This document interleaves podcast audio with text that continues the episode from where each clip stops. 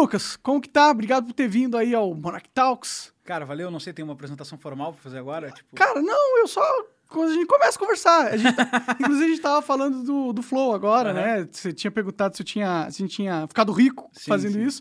Eu falei que não ficamos ricos, infelizmente. A gente reinvestia toda a grana do Flow. Quantos funcionários vocês chegaram a ter lá no Audi? 80. 80 funcionários, é bastante coisa.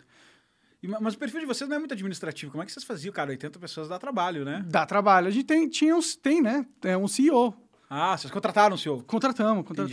Sim. Entendi. Aí ele meio que organizava as coisas lá na parte business da coisa. Uhum. É, a gente reinveste tudo na Brasil Paralelo também desde 2016. Mas tu não ficou rico então com o Brasil Paralelo? Não, cara. Não, moro de aluguel. Tá, tamo junto. Tamo... Essa casa aqui é alugada. Moro de aluguel. Não, nenhum de nós, nem eu, nem o Henrique, nem o Felipe, ninguém ficou rico, não.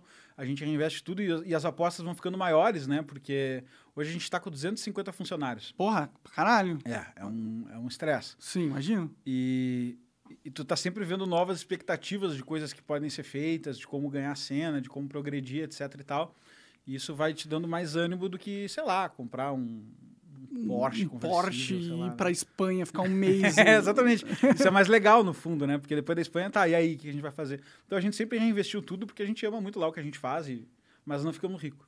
E é condição... Nada contra, espero que um dia a gente fique, né? Sim, o objetivo é esse, né? Ficar rico no... Não que esse seja o objetivo. Não, pra ser bem sincero, não é, mas... Tomara que vire uma consequência, todo mundo gosta. Tá? Claro, ficar rico é bom, né? Eu gostaria de ser, sei lá, multimilionário, seria muito bom. Você começou junto com 2 sócios? Na verdade, não, cara. A gente começou em 5 sócios, hoje ficamos em 3, tá? Nós começamos eu, o Henrique, o Felipe, o Thiago e o Rodolfo.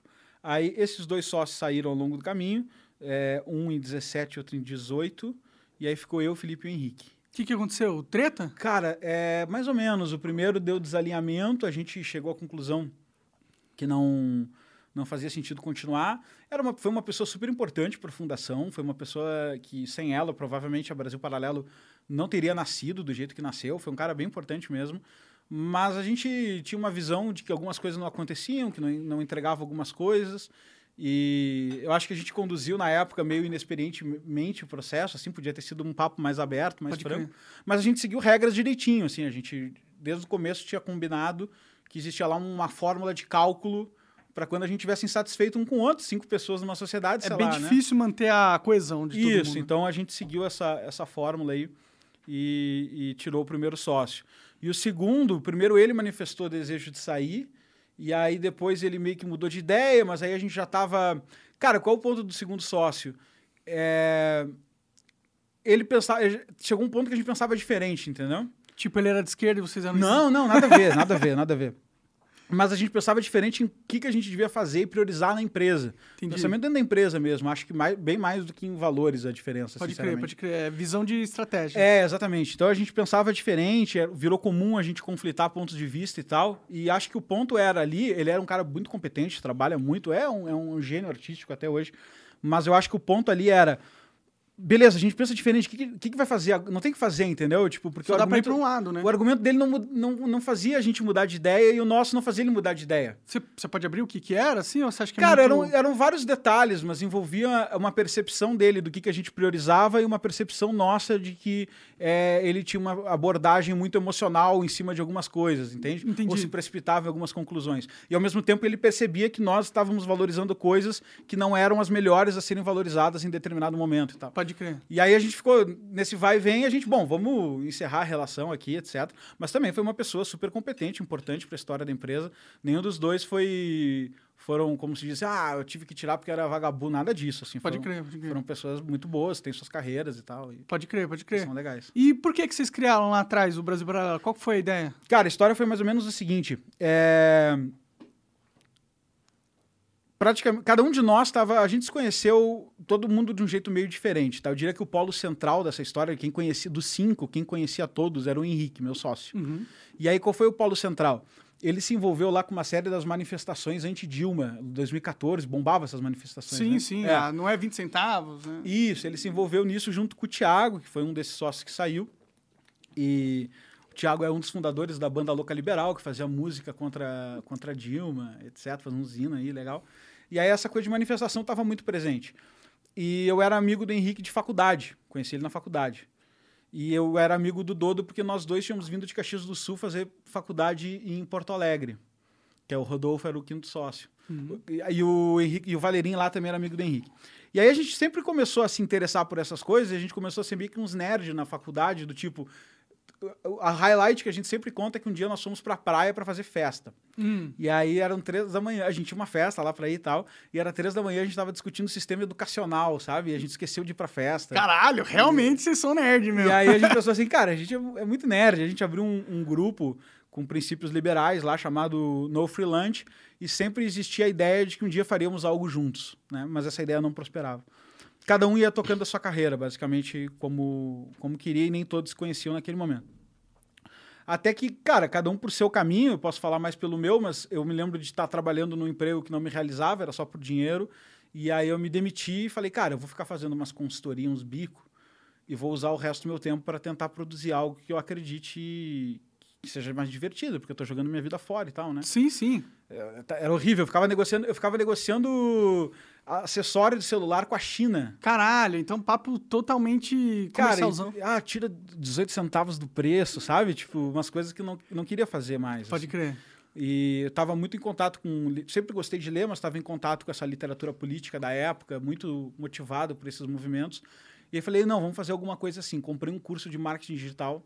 Na verdade, o meu sócio, que é amigo meu que morava comigo, a gente rachava apartamento também, comprou um curso de um cara e a gente começou a assistir e falar, vamos desenhar esse mapa aqui. Essa coisa de fórmula de lançamento. Sim, sim. Só que a fórmula do Érico era muito cara, a gente comprou um cara que meio que copiava o Érico, sei lá, alguma coisa assim. Entendi. Também não pirateou, né? Sim. Aí a gente começou... Mas deu certo? Funcionou? Cara, a gente começou a estudar aquele negócio e falar, vamos lançar alguma coisa, mas não sabia bem o que, a verdade era essa. E aí, nisso aí, eu tinha um grupo de WhatsApp com o Henrique, e o Henrique falou, cara, eu tô com... Alguém conhece um cara assim, para contratar, não sei o quê, mandou uma mensagem de emprego no grupo. E aí eu mandei para ele, falei, tá com uma empresa aí, qual é que é? E ele falou, não, aluguei uma sala aqui, etc, num coworking lá em Porto Alegre. Eu falei, cara, deixa eu ver esse coworking aí, de repente eu quero alugar uma sala também. Aí o Henrique é um excelente vendedor e nós fomos lá, fui eu e o Rodolfo, e aí em vez de ele me apresentar o coworking, ele já me apresentou a ideia de projeto, que na época era... fazer um congresso online com essas lideranças, vamos colocar assim, da direita brasileira, que não tinham voz na mídia tradicional, e esse congresso lançar uma plataforma de crowdfunding para iniciativas privadas. Por exemplo, tem um buraco na sua rua, a gente faz um crowdfunding aqui e tapa o buraco na sua rua. Essa era a primeira ideia. Uhum. A gente não fazia ideia do desafio tecnológico, que era isso e tudo mais, né? E aí, cara, a gente achou tudo muito legal, e vamos mergulhar todo mundo junto, sei lá, 2 dias depois a gente tinha levado uma mesa para lá, tava sentado todo mundo no mesmo lugar, e 5 pessoas trabalhando, e levou 6 meses para nascer a ideia, e aí no caminho a gente descobriu que a gente ia levar essa mensagem através de documentário, de que a gente não ia abrir uma plataforma de crowdfunding, etc. E esse foi o começo. Mas a gente, um dia antes do lançamento, a gente lançou dia 4 de dezembro de 2016, primeiro vídeo público, nosso primeiro documentário. Nós não sabíamos o que nós íamos vender. Mas lançou sem saber o que era? Só tinha um documentário que a gente tinha feito. Ah, mas sabia... Então, mas isso que vocês iam vender o documentário. Não, cara, a gente decidiu botar de graça para todo mundo ver. Entendi. E a gente não sabia o que a gente ia vender. Ah, vocês iam usar o documentário como gancho para... Mais ou menos, porque era uma lógica mais ou menos assim, ó. A gente achou que tinha descoberto uma mágica, que era a fórmula de lançamento, dizia... Quanto mais conteúdo você der gratuitamente, mais as pessoas vão ficar recíprocas a você e você cria uma audiência, em cima da audiência você monetiza. Faz sentido. E ao mesmo tempo, de outro lado, a gente queria conscientizar o maior número de pessoas de determinadas ideias. Então, quando a gente juntou as duas coisas, a gente falou, cara, que isso aqui é tudo a ver, é um jeito sustentável de fazer esse negócio acontecer. Só que tinha que criar um produto.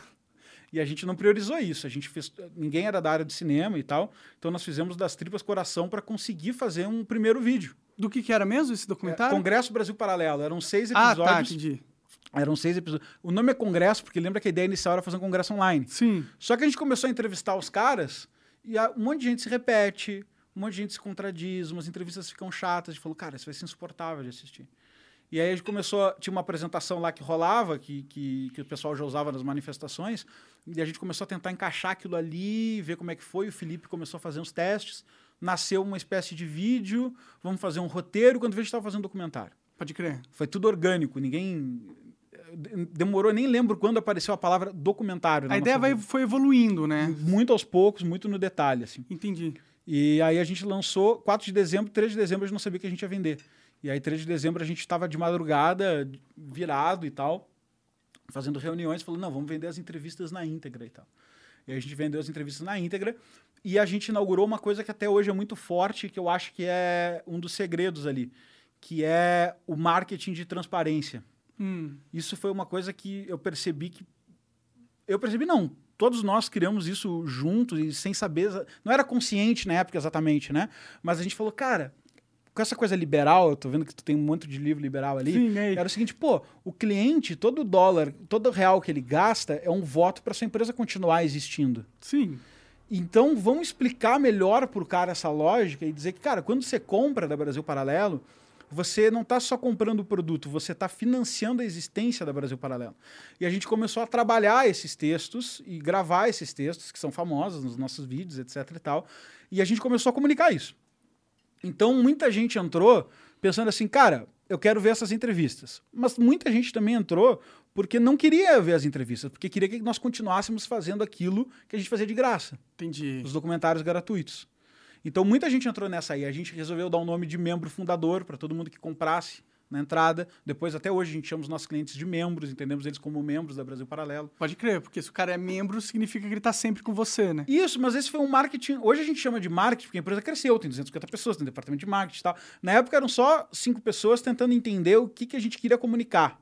E o que a gente queria comunicar é que as pessoas tinham que fazer parte disso. Se associar a uma ideia de promoção de ideias, de reforma cultural, etc., para que a gente conseguisse levar isso adiante. Deu super certo na arrancada, a gente achou que era sorte de principiante, mas a coisa... Mas acabou não sendo, né? É, hoje a empresa está em outro timing totalmente diferente. A gente tem consumo, cursos, plataforma, streaming, originais, etc. Mudou um pouco a lógica, né? Saímos bastante disso. Esse marketing de transparência nos acompanhou nisso. A gente falou que precisava de dinheiro no começo para continuar, continuou falando isso ao longo de 17.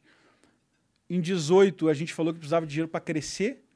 Em 19, nós arriscamos a mudança para São Paulo e passamos um ano produzindo uma trilogia do Pátria Educadora sobre educação no Brasil, que foi ao ar, tipo, algumas semanas depois de estourar o Covid. Pode crer.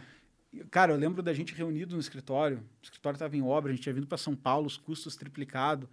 Era um caos. E a gente pensava, cara, a gente vai falir. Porque não vai nem poder usar o escritório agora. Porque tá tudo custando muito caro, uhum. A gente não tá ganhando dinheiro. E quem é que vai querer saber do problema da educação brasileira? Quando tá preocupado se vai morrer ou não de Covid. Cara, o Covid era... O Atila recente tinha feito aquele vídeo de que ia morrer 1 milhão de pessoas. Sim, tava... Era esse o timing. É, rolou muito uma propaganda de...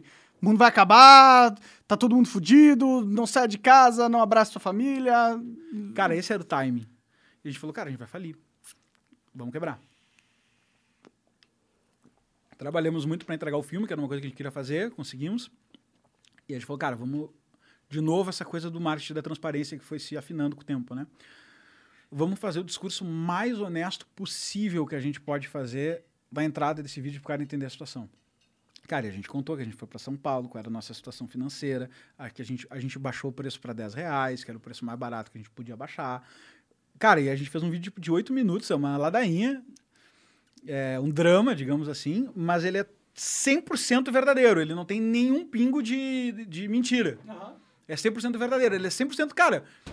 Pegaria, é o que é. Pegaria mal pra uma empresa te contar transparente, isso. Né? Isso, sim. Te pegaria mal pra uma empresa te contar isso, entendeu? Sim, sim. Mas... Cara, eu tô pra quebrar. Se vocês não gostarem desse produto aqui, eu vou quebrar. Pode crer. E aí, pum, vendeu. Super bem. Super bem. E a partir de então, a gente já adaptou. Como tinha vendido, vendeu realmente muito bem, porque também a questão do preço mais barato, tudo isso destravou uma série de coisas. Mas a partir dali, a gente já foi adaptando o discurso. Pra, nós não vamos continuar falando em não quebrar. Uhum. A gente vai falar em continuar, fazer mais. Sim, sim. E aí, quando a gente atingiu um determinado patamar, a gente mudou o discurso de novo. Agora é discurso para crescer.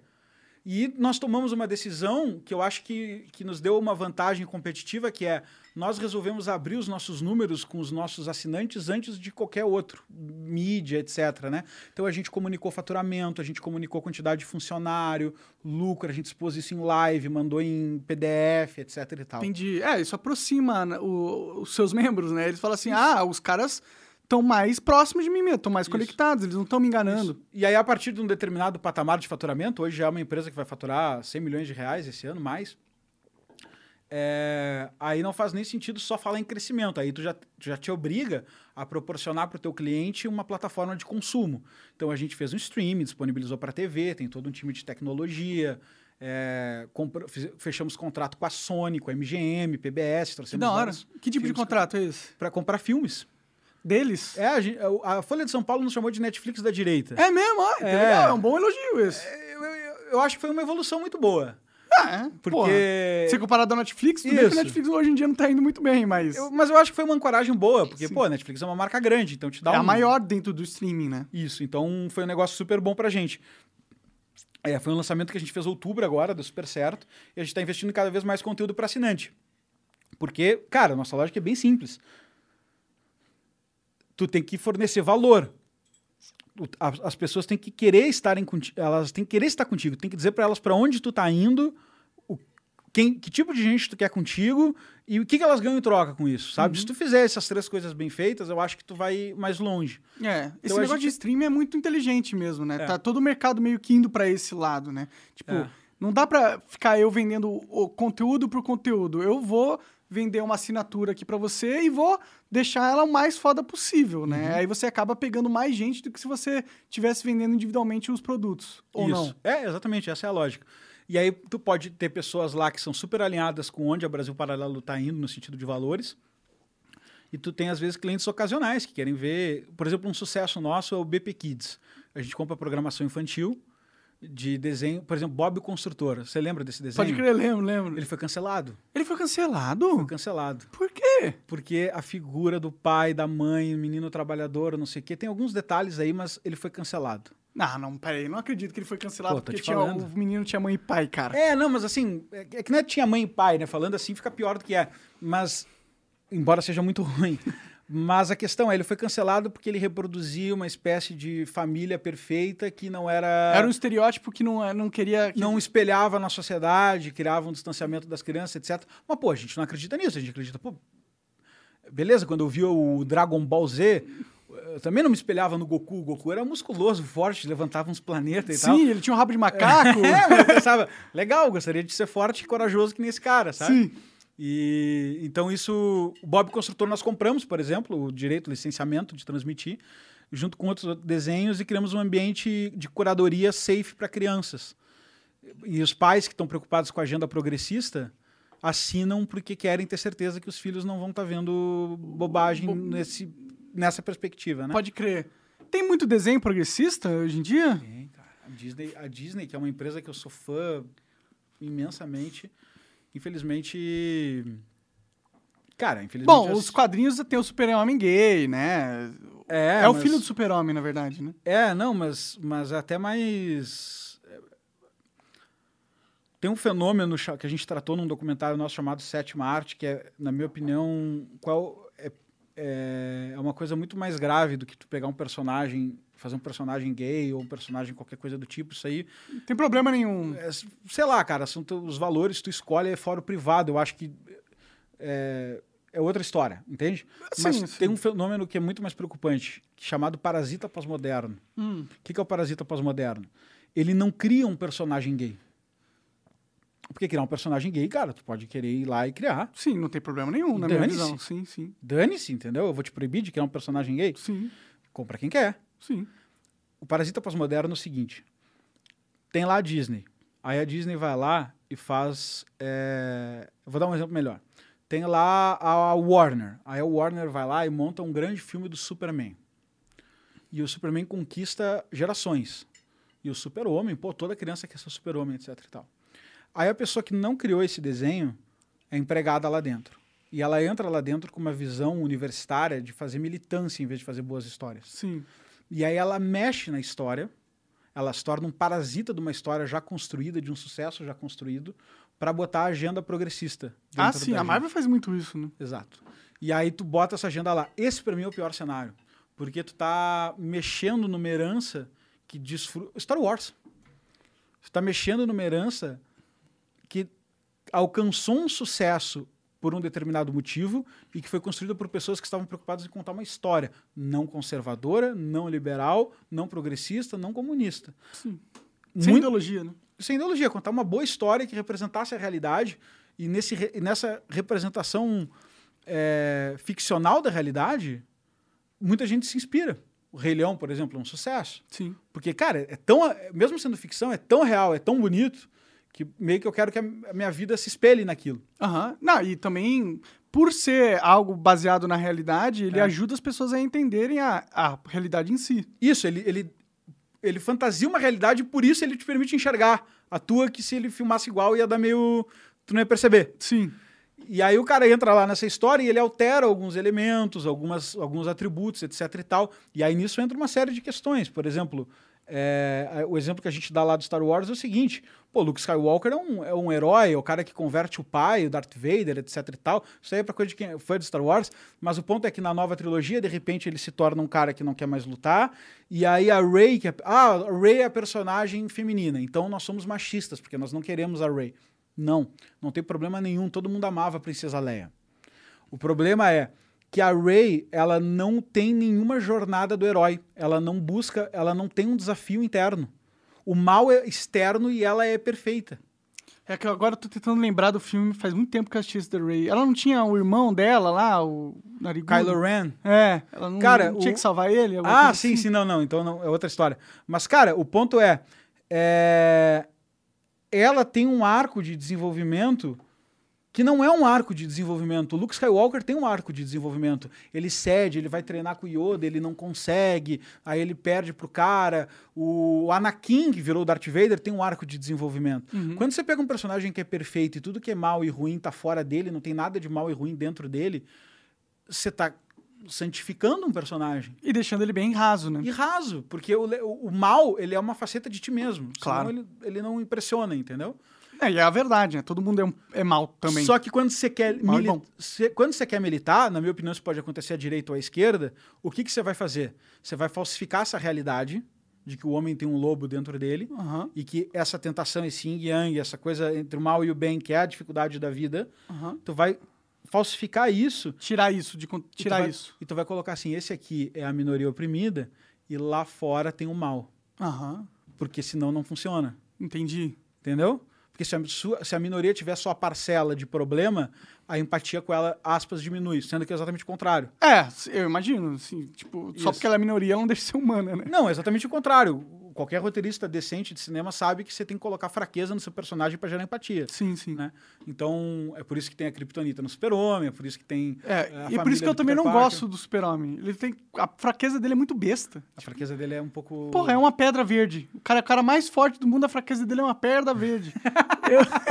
Eu não gosto muito do Super-Homem, pra ser sincero. Ele é muito perfeitinho. Por isso, vai ao ponto que você tá falando, né? Já viu aquele diálogo do Kill Bill sobre o Super-Homem? Não, devo ter visto, mas não lembro. Cara, é muito bom que... Normalmente, o ser humano descobre ser um super-herói e se fantasia de super-herói. O Super-Homem é um super-herói, nasceu super-herói. E ele se fantasia de ser humano. Sim. E como é que é o Superman? Ele é forte, ele é bonito, ele é rápido, inteligente. Ele tem todos os poderes. Ele joga laser, ele sopra frio. Ele tem todos os poderes. Mas quando ele se fantasia de ser humano, como é que ele é? Ele tem as costas caídas, sim, ele bota um óculos, ele deixa o cabelo aqui, ele é tímido, ele é fraco. Sim. Então, a fantasia de homem do Superman... é uma crítica à fraqueza da humanidade. Pode crer. Faz sentido, mas isso é legal. É legal, né? Mas esse diálogo não é meu, é do Tarantino no Kill Bill. Não, sim. Mas é um ponto interessante. É uma crítica da fraqueza da humanidade, porque ele nasce Superman, né? Sim. Diferente de, sei lá, Peter Parker ou qualquer outra coisa assim. E aí, pra tentar se mesclar aos humanos, ele tenta parecer mais fraco. Faz sentido, né? Isso. Uma coisa que me deixou puto com o Super-Homem é que no filme ele tem que salvar o pai ou ele não salva o pai, né?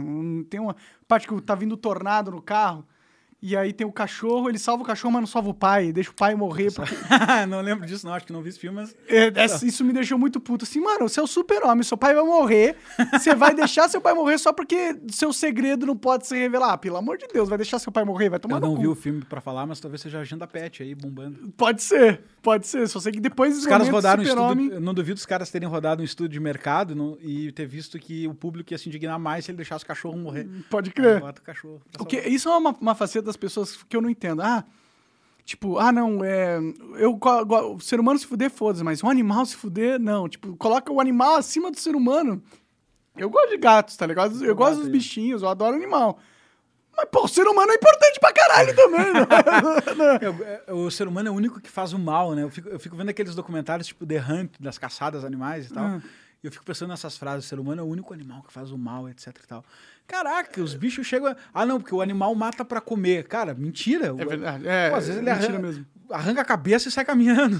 Sim, sim, tem macacos que sequestram filhotes de leão e cuidam dele com o maior amor pra eles crescerem e depois comerem. Então, tipo, os animais, eles são tão cruéis quanto nós, até mais. A única diferença é que eles não têm essa noção. Eles não são maus porque eles não entendem o que é maldade. Então, eles não têm capacidade de ser mal nesse sentido. É a nossa razão que nos dá a capacidade de ser bom, de escolher não ser mal, entendeu? Sim. E aí a razão eu uso até num sentido clássico da palavra, hoje virou uma coisa muito cerebral, né? Raciocínio. Mas eu uso razão no sentido que uma pessoa usaria alma, talvez. É a nossa alma aí que nos dá a capacidade de tentar escolher ser bom. Não, é difícil. É a nossa raciocínio que consegue fazer com que a gente saiba o que é o bem e saiba o que é o mal. Porque o animal, ele consegue fazer algo que é bem, bom, e algo que é mal. Mas ele não faz porque ele pensou, bullshit, vou fazer isso aqui porque isso é bom, vou fazer isso aqui porque isso é mal. Não. Tem uma piada que eu fazia que é, cara, se o teu cachorro tivesse o tamanho de um Tiranossauro Rex, ele ia te devorar, entendeu? Ia mudar a hierarquia e ele, em vez de fazer carinho, ele ia te devorar. Verdade. Verdade, agora, tu não devora teu cachorro, porque tu... Quer dizer... Depende do país que você tiver, né? Depende do polo do mundo, né? Mas partindo do pressuposto ocidental aqui, fingindo que a gente não globalizou e não sabe o que está acontecendo, você não devoraria seu cachorro, porque esse livre-arbítrio que o cão não tem, você tem. E é esse livre-arbítrio que faz você diferente, por isso o ser humano é, sim, especial, né? Sim. A gente é o único que fala, eu sou vegano. Pô, isso é uma coisa fantástica do ponto de vista de que tu fala, eu escolho, eu sou tão... Eu vou escolher não machucar outros animais. Cara, isso é um nível de escolha que demonstra uma superioridade do ser humano tão absurda. Sim, sim. Olha aí, ó, vai ganhar ponto com os veganos agora. Sim. Não, mas o ponto é que... Nem é esse o ponto. Eu ainda acho que tem uma série de... Mas o ponto é que, pô, tu poder tomar essa escolha... Sim, sim. É uma... refutação da hipótese de que o ser humano é o pior dos animais, que deveria ser extinto, entendeu? Ah, sim. Porque existir esse livre-arbítrio é fantástico. E o animal não tem esse livre-arbítrio. Vai ver se algum leão escolhe só comer bambu porque ele tem dó das gazelas. Exatamente. Não, ele não tem esse livre-arbítrio. Não, realmente não. Ele vai só comer porque ele tá com fome. E nós temos. Não, o ser humano é com certeza superior aos animais. Estamos ganhando. Esse é um time que tu veste. Porra, claro que eu vi. Eu tenho que vestir o meu time da minha espécie, né? Mas tem muita gente que... Cara, cuidado com esse assunto. Tu já te fudeu numa dessa aí. Né? Da minha espécie. Não falei raça. Até porque qual que é a minha raça, né? Cara, deixa eu te contar o que eu acho disso. Eu queria entrar nessa treta. Na verdade, eu vim aqui no podcast só pra entrar na tua treta. Boa. O que eu acho louco de toda a história, tá? Minha opinião, os jornalistas que noticiaram sabem que tu não é nazista. Sim, sim. Os teus sócios, funcionários, ou o que for, sabem que tu não é nazista. As pessoas que foram gravar contigo lá, seja as que deixaram o episódio, ou seja as que mandaram tirar o episódio, sabem que tu não é nazista. E eu arrisco dizer que os espectadores, dos que lincharam aos que defenderam, também sabem. É difícil, eu tenho uma construção de história na internet, né? Cara, então o que mais me impressionou? Eu acompanhei de perto esse caso porque ele me chamou a atenção. O linchamento foi quase total. Foi quase total. Só que todo mundo que estava linchando sabia que tu não era nazista. E aí o que me chamou a atenção? Me chamou a atenção que ter se expressado mal, porque realmente eu acho que a forma que tu te expressou, blá, blá, blá, todo mundo conhece aqui, né? Até eu concordo com isso. Jeito Chaves, etc e tal, de falar, né? Sim. Mas ter se expressado mal valeu mais do que as pessoas realmente sabem. E na minha opinião, cara, isso é um tipo... A gente fez um documentário que conclui isso, Pátria Educadora lá, tem toda uma tese complexa, mas isso é um tipo de diagnóstico muito grave de analfabetismo funcional da sociedade. Porque é como se todo mundo numa sociedade de espetáculo estivesse esperando tropeçar nas palavras para te condenar por aquilo, indiferente do referente daquelas palavras, diferente da verdade daquilo ali. Sim, sim. Tipo, não interessa se tu é ou não é. Agora que tu falou alguma coisa dúbia... Te peguei! Eu posso te guilhotinar, entendeu? Sim, sim. E eu achei isso o mais caótico de tudo. Porque eu penso, o que eu esperaria? Eu esperaria que tu tivesse feito aquilo... As pessoas tivessem te cobrado, as marcas tivessem parado de patrocinar, isso eu espero pela dinâmica da coisa, tá? Eu esperaria tranquilamente que as marcas parassem de patrocinar.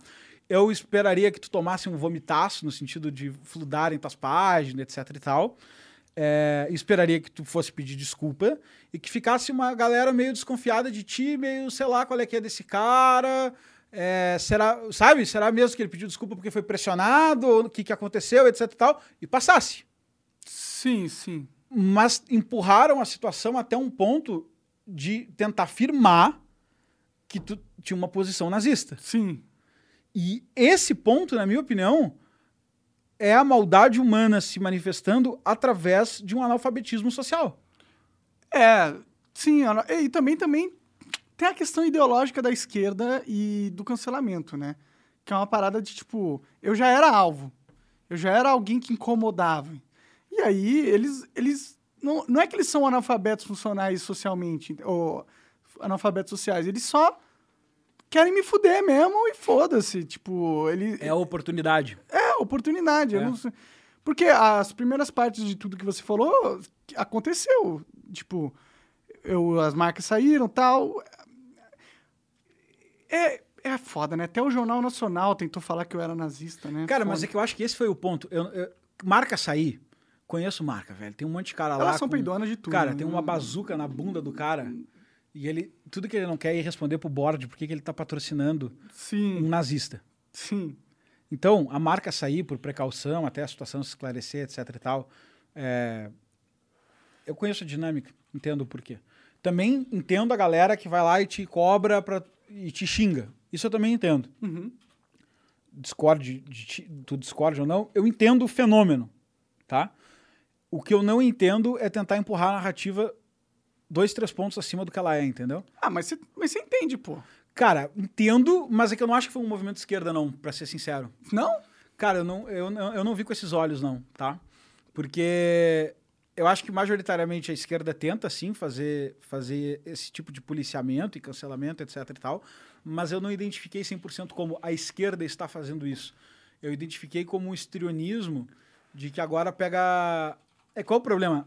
Tu te colocou numa situação que o xadrez social fica difícil, porque ao te defender, parece que eu tô passando pano. Sim. E nessa situação, o que todo mundo faz? Fica quieto.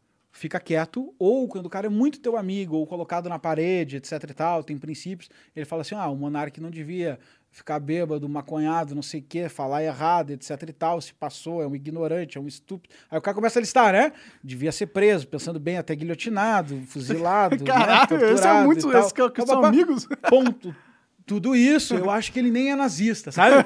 Porque senão, qual é o risco? O risco é ser transferido para a pessoa que está te defendendo aquele cancelamento, aquela percepção que estão tendo de ti. Sim. E ninguém quer isso. Claro. Sabe? Só que, porra, todo mundo sabia que tu não era nazista, cara. Eu nem te acompanho direito, entendeu? E eu olhava e falava assim, esse moleque não é nazista, tá maluco? Sim, sim. E o ponto que eu tava defendendo defendi de um jeito merda, concordo com você. Mas é um ponto legítimo, tá ligado? Mas eu acho que tu defendeu... Eu fiquei com um pouco de pena, cara, porque eu acho que tu defendeu de um jeito merda porque vocês não tiveram a dimensão... Eu acho ainda que vocês não tiveram a dimensão do tamanho do espaço comunicacional que vocês estavam ocupando. E vocês continuavam com uma postura, que tudo bem, é de vocês, eu não tô aqui para criticar ela, mas continuavam com uma postura de tipo, você é underground, você é jovem e você é tranquilão para sempre e nada vai acontecer comigo. Sim, mas eu acho que essa postura, ela era meio que, era proposital, entendeu? Porque a gente não concorda com essa sniper mirada na cabeça de todos os influenciadores de serem perfeitos e de se comportarem como...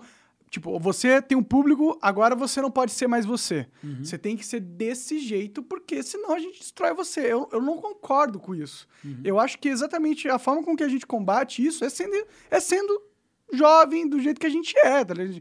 Sendo humano, tá ligado? A partir do momento que você cede essa pressão externa para tentar se adequar e não ser snipado, você já deu forças a um mecanismo social que é altamente prejudicial e que torna a sociedade hipócrita e bem chata.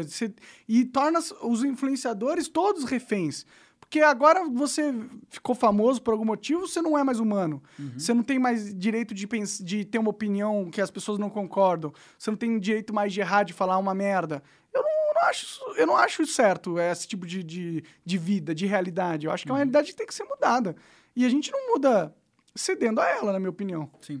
Não, eu acho que eu concordo, em princípio, com tudo que tu tá falando, e até a pauta que te fez tu ficar não muito amigo da esquerda é a da liberdade de expressão, principalmente. Sim, sim. Porque em outras tu é até mais left-lib, digamos assim, sabe? Sim, eu tenho muitas pautas que... coisa. Pô, liberar de droga... É, liberação de drogas e tal. Tu te afasta do conservadorismo em geral, assim, da posição política. Mas eu acho que a liberdade de expressão, ainda mais hoje...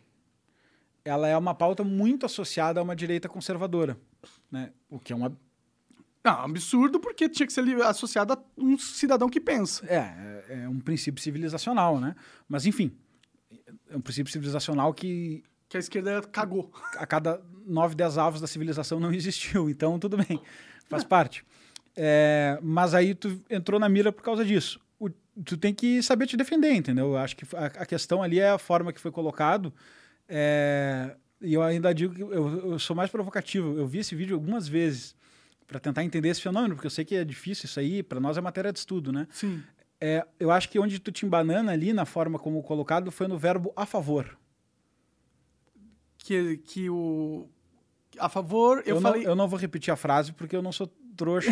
Não quer ser cancelado. No corte. Brincadeira à parte, assim, ó. Quando você fala, eu sou a favor da criação, eu acho que o a favor é o verbo onde a coisa cria uma lógica dúbia. É verdade. Para quem conhece, aí vem a responsabilidade linguística. Talvez se tu não tivesse bêbado pra caralho, loucaço, que aí tudo bem, aí tu também... Dei brecha ao tipo, sistema. Meu, eu não posso ser assim? Claro que pode, eu posso fazer o que eu quiser, eu posso puxar um revólver agora aqui e matar todo mundo que tá nessa sala, mas vai ser polêmico. Daqui... Eu falei isso pra ele. Vai ligar 5 estrelas no GTA, entendeu? Sim. Ao vivo aqui eu puxo o revólver, não sei o quê, manda uma mensagem, tipo Coringa, sabe? Manda uma mensagem pra câmera. Sim. Você pode fazer o que você quiser.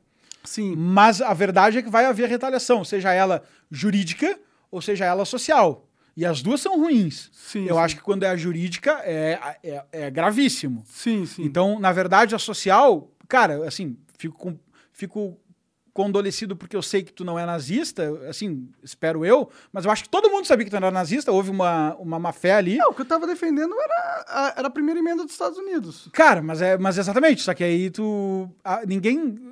E, tipo, antes... Thomas Jefferson não levantaria e diria que é a favor da criação de um partido nazista, entendeu? Mas eu não sei se eu falei exatamente isso.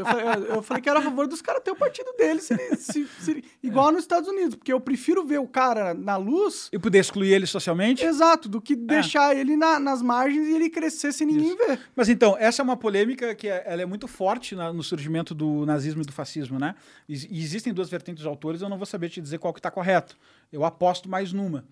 Mas que tem gente que atribui a criação do partido, a ascensão, aliás, do partido nazista e do partido fascista na Europa, século XX, aquela coisa toda, pela liberdade de expressão desses grupos. Mas isso é uma burrice do cacete. Só que aí eu te provoco a seguinte questão. Primeiro, eles nunca obtiveram maioria. Essa história de que a Alemanha nazista subiu com maioria, ela não é verdade. Eles nunca obtiveram maioria. Eles conseguiram uma parcela significativa da sociedade e foi através de alguns golpes jurídicos que os caras foram pegando o poder. Nunca foi maioria, nunca foi democrático. Sim. Esse é um primeiro ponto, tá? Não, o nazismo não é um bom exemplo de descrença da democracia. Teriam outros. Então, esse é o primeiro ponto. O segundo ponto é que eu acho Aí é uma opinião pessoal, eu não tenho qualidade historiográfica para dar uma opinião séria sobre isso, tá? Mas eu discordo, eu acho que é justamente o contrário. Eu acho que é porque pouca gente via bem algumas ideias que elas circularam em círculos íntimos até ficarem fortes o suficiente para aparecerem na sociedade bem embaladas. Faz sentido. Porque, por exemplo, só nós quatro pensamos um negócio aqui, tá? E aí a gente começa a conversar disso, mas ninguém pode saber o que a gente pensa. E a gente conversa durante anos sobre isso. A gente vai embalando cada vez melhor esse raciocínio. E quando a gente leva ele para a sociedade, ele não passou por um processo mais orgânico de diálogo, de, como os gregos falariam, de ágora, né? De, cara, eu falo, se eu falar aqui, Coca-Cola faz bem. Pô, daqui a pouco um levanta a mão e fala assim, não faz bem, é só olhar para ti que tu vai ver que não faz bem, etc. Tal. Tipo, e aí começa um debate que complexifica a coisa. Uhum. Agora, se a gente fica aqui durante anos criando a tese que a Coca-Cola faz bem, talvez eu consiga levar isso para a sociedade de um jeito mais eficiente. Eu sou adepto dessa ideia, de que as coisas devem ser dialogadas desde o princípio. E até porque tu não vai conseguir frear isso e é melhor que tu saiba, como tu falou, quem tá nas sombras, né? Sim, sim. Então... Eu acho difícil atribuir a liberdade das pessoas se expressarem à ascensão do nazismo, porque... A ascensão do nazismo é bem mais complexa do que as pessoas falaram coisas, entendeu? Tem todo um contexto histórico, tem todo um contexto social, tem toda uma... Foi durante anos que foi preparado para o nazismo ascender, né? Não foi porque as pessoas falaram, foram porque as pessoas fizeram coisas. E um red pill muito importante aqui, que... Bom, vocês entrevistaram o Reni, né? Chegaram a entrevistar o Reni Oz e Cuquier. Foi lá no Flow, mas eu não tava. Tá. Ele é judeu, sabe dessa história, etc e tal. Mas, tem lugar de fala, como diriam, né? Mas brincadeira à parte, ele é um excelente profissional. Mas o ponto é, infelizmente, eu gostaria de dizer o contrário. Eu só estou falando o que é a história. Infelizmente, o antissemitismo, o ódio aos judeus, não era uma novidade nazista. Não era uma tecnologia nazista. Não era um discurso novo. Ele percorreu, cara, a história da humanidade, entendeu? Ele volta para a diáspora, ele volta para Moisés, entende? Uhum. Essa história é muito longa. Sim. E muitos dos países que saíram vitoriosos nessa guerra não tinham como conflito o problema.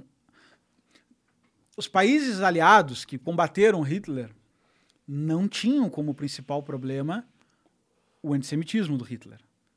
Tanto que enquanto foi antissemita dentro da Alemanha, ninguém fez nada. Uhum. Enquanto foi antissemita do lado, ninguém fez nada. Foi um problema territorial e depois que a gente ganha, a gente fala, né? A gente muda um pouco o diálogo, etc e tal. Mas o que eu quero dizer é que, embora os nazistas tenham levado o genocídio a, talvez aí, os terceiros maiores genocidas do século XX, o que também é bom falar, tem dois que superam. O comunismo? Stalin e Mao Tse-tung que superam, né? Mas assim, embora o nazismo tenha sido o evento que mais chamou a atenção no sentido de crueldade do século XX, acho que essa coisa da segmentação das etnias, etc., realmente chama atenção. E da industrialização da morte, né? Chama atenção de um jeito bem... A escala da psicopatia chama muita atenção, né? Sim. Então, isso chamou atenção e todo mundo se pulou fora desse barco depois do julgamento de Nuremberg lá. Mas, cara, o antissemitismo corria solto na rua da Alemanha. Hitler e seus comparsas vocalizaram um preconceito que já estava na rua, que não era novidade deles, entendeu? Então também não tem essa história de, tipo, uma ideia negra surge numa sala e, de repente, ganha o mundo, sabe? Porque tem liberdade de expressão.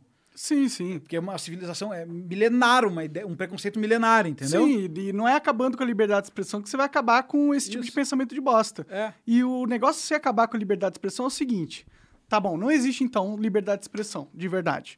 Então, significa que tem que haver uma censura do que as pessoas podem ou não expressar. Se tem que haver uma censura, tem que ter um órgão que censura, alguém que censura. Faz o policiamento das opiniões de todo mundo. Esse poder, na mão de qualquer pessoa, de qualquer burocrata, vai ser utilizado de maneira dúbia. Então, você cria ferramentas para que o Estado, ou para quem estiver no poder, consiga perseguir os seus inimigos políticos não por algo que eles fizeram, e sim por pensamentos que eles tenham. E outra, você pode interpretar falas de milhares de formas diferentes.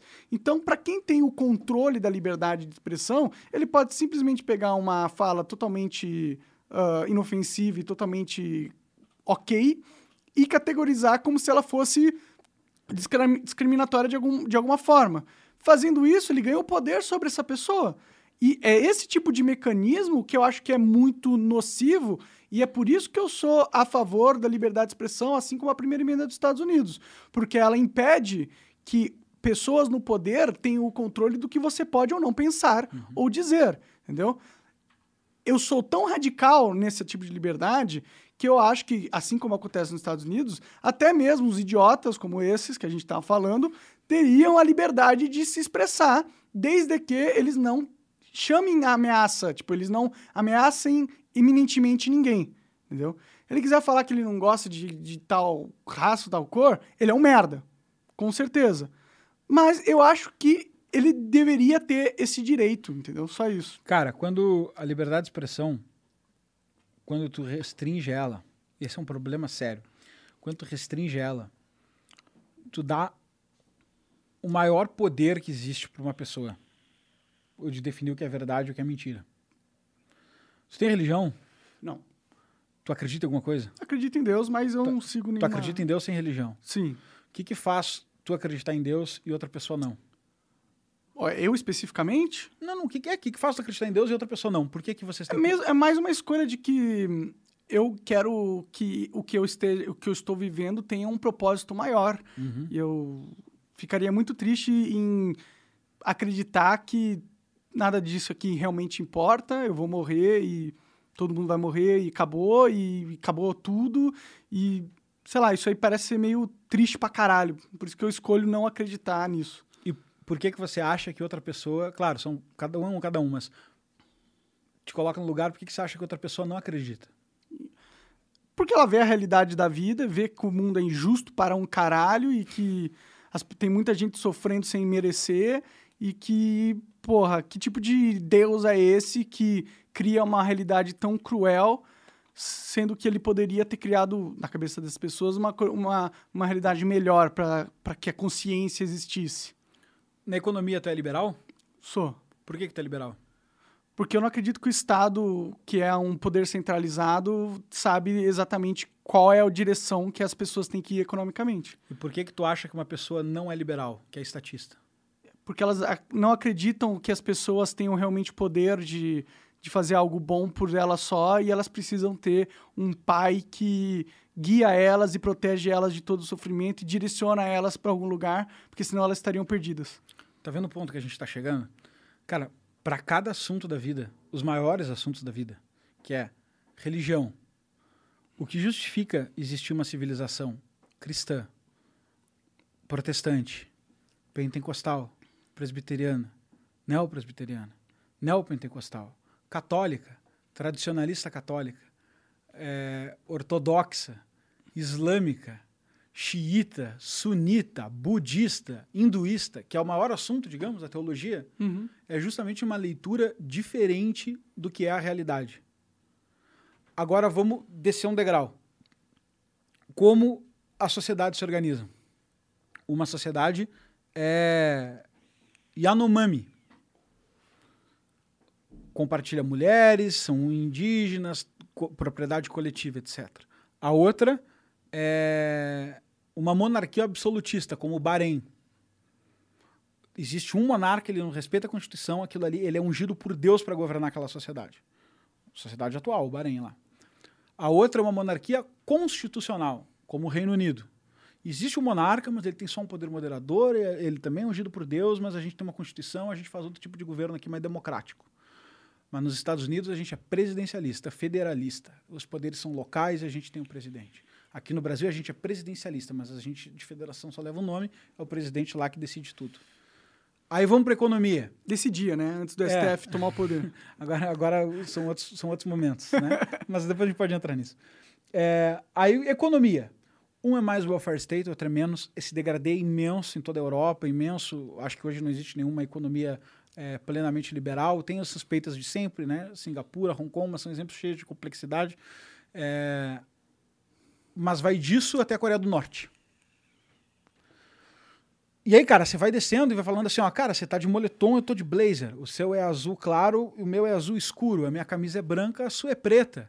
Eu tô tomando café, você tá tomando Red Bull. E você vai vendo que em cada segundo, cara, a gente não tem a mesma opinião.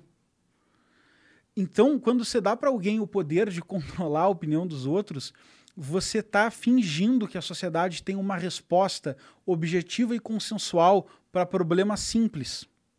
Só que ela não tem uma resposta objetiva e consensual nem para o que é a vida. Em última análise, a gente não sabe responder consensualmente nem qual é o melhor regime de Estado, nem qual é a melhor forma de governo, nem qual é a religião que está correta, nem consensualmente não, individualmente sim. Então, se a gente não concorda com nada, e se a gente levantar agora um assunto aqui para falar da Cracolândia, cara, cada um vai ter uma opinião. E vamos fazer uma mais fácil, então vamos falar de gola de camisa.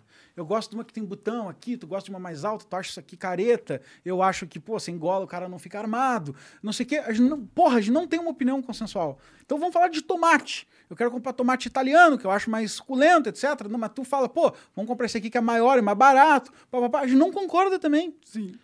Então, como é que tu vai dizer que alguém vai poder controlar a liberdade de expressão de outras pessoas com base no que é certo e no que é errado, se as 7 fucking bilhões de pessoas no mundo não concordam nem com o que é a vida? Não é impossível. Cara, é totalmente impossível. É o poder mais maluco que existe. Tu tá delegando para um ser humano, para um instituto, para um órgão, para o que for, a capacidade de responder a maior pergunta da vida humana. O que que é verdade e o que que é mentira? Cara, essa é a pergunta que fundou o cristianismo, cara. O Pôncio Pilatos, o que que ele pergunta para Jesus quando Jesus se apresenta a ele como o próprio Deus? Ele fala assim, ó, quid est veritas, que é verdade, afinal de contas, né? Ele lava as mãos falando essa frase. Uhum. O que é verdade? Não é, sei lá, né? Os pode ser aqui, que sim, pode ser que não. Os caras aqui estão dizendo pra te matar, tu tá me dizendo que tu é Deus, eu não sei, a minha mulher tá dizendo pra te absolver, tá difícil pra mim. Então, mas isso é um ensinamento que é deixado, indiferente da sua fé, não interessa essa fé, o que interessa é essa história, que, porra, o negócio é complexo. Sim. Se você vai na mitologia pagã grega, você vai encontrar o mesmo tipo de mitologia. Prometeu dando aos homens tendo que dar aos homens a razão, porque distribuiu todos os atributos aos animais. Então ele nos fez semideuses por nos dar a razão, e isso é o livre-arbítrio. E agora a gente tem que escolher como seguir a própria vida. Então cada ser humano... E isso tudo, essa longa tradição de problema de liberdade de expressão, tem que lembrar que Sócrates morreu por liberdade de expressão. Se você for um arianista, no ponto de vista de achar que Jesus foi um homem, Jesus Cristo morreu por liberdade de expressão. Os primeiros apóstolos morreram por liberdade de expressão.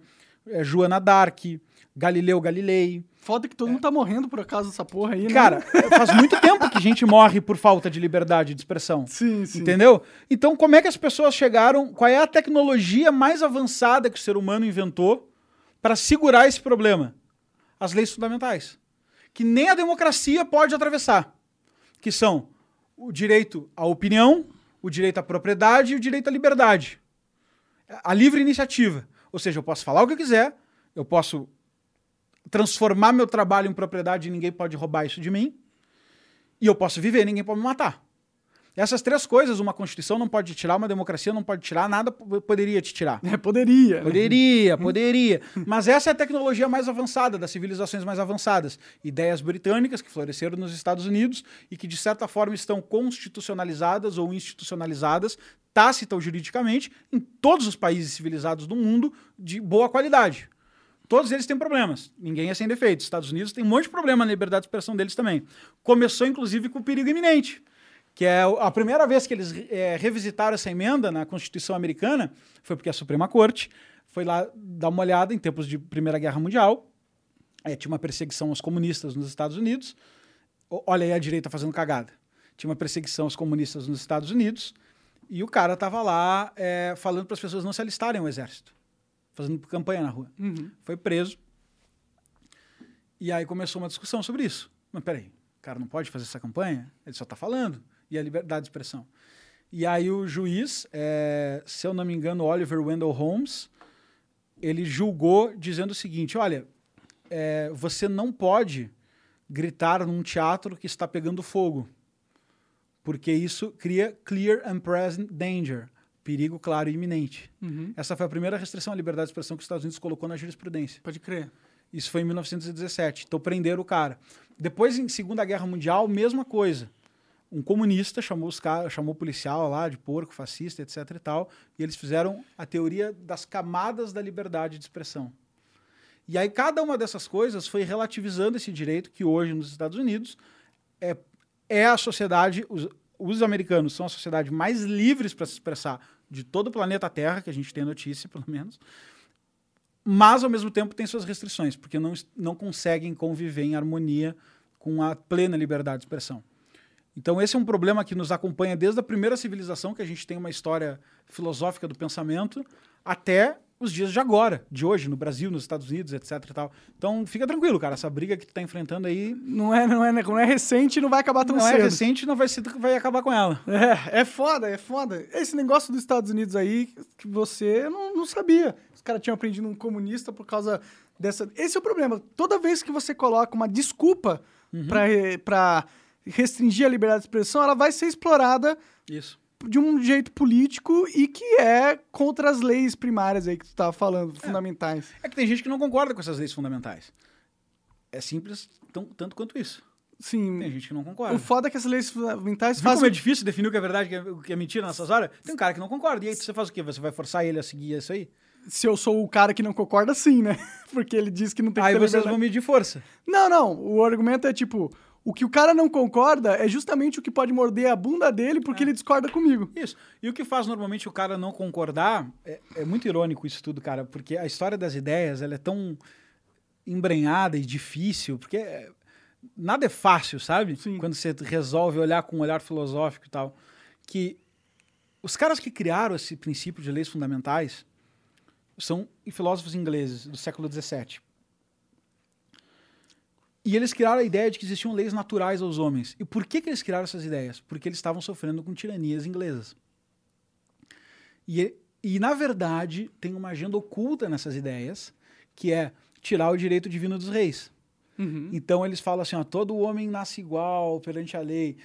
O que está oculto naquelas ideias de John Locke, aquela galera toda, cara, vamos dar um jeito aqui de explicar a coisa...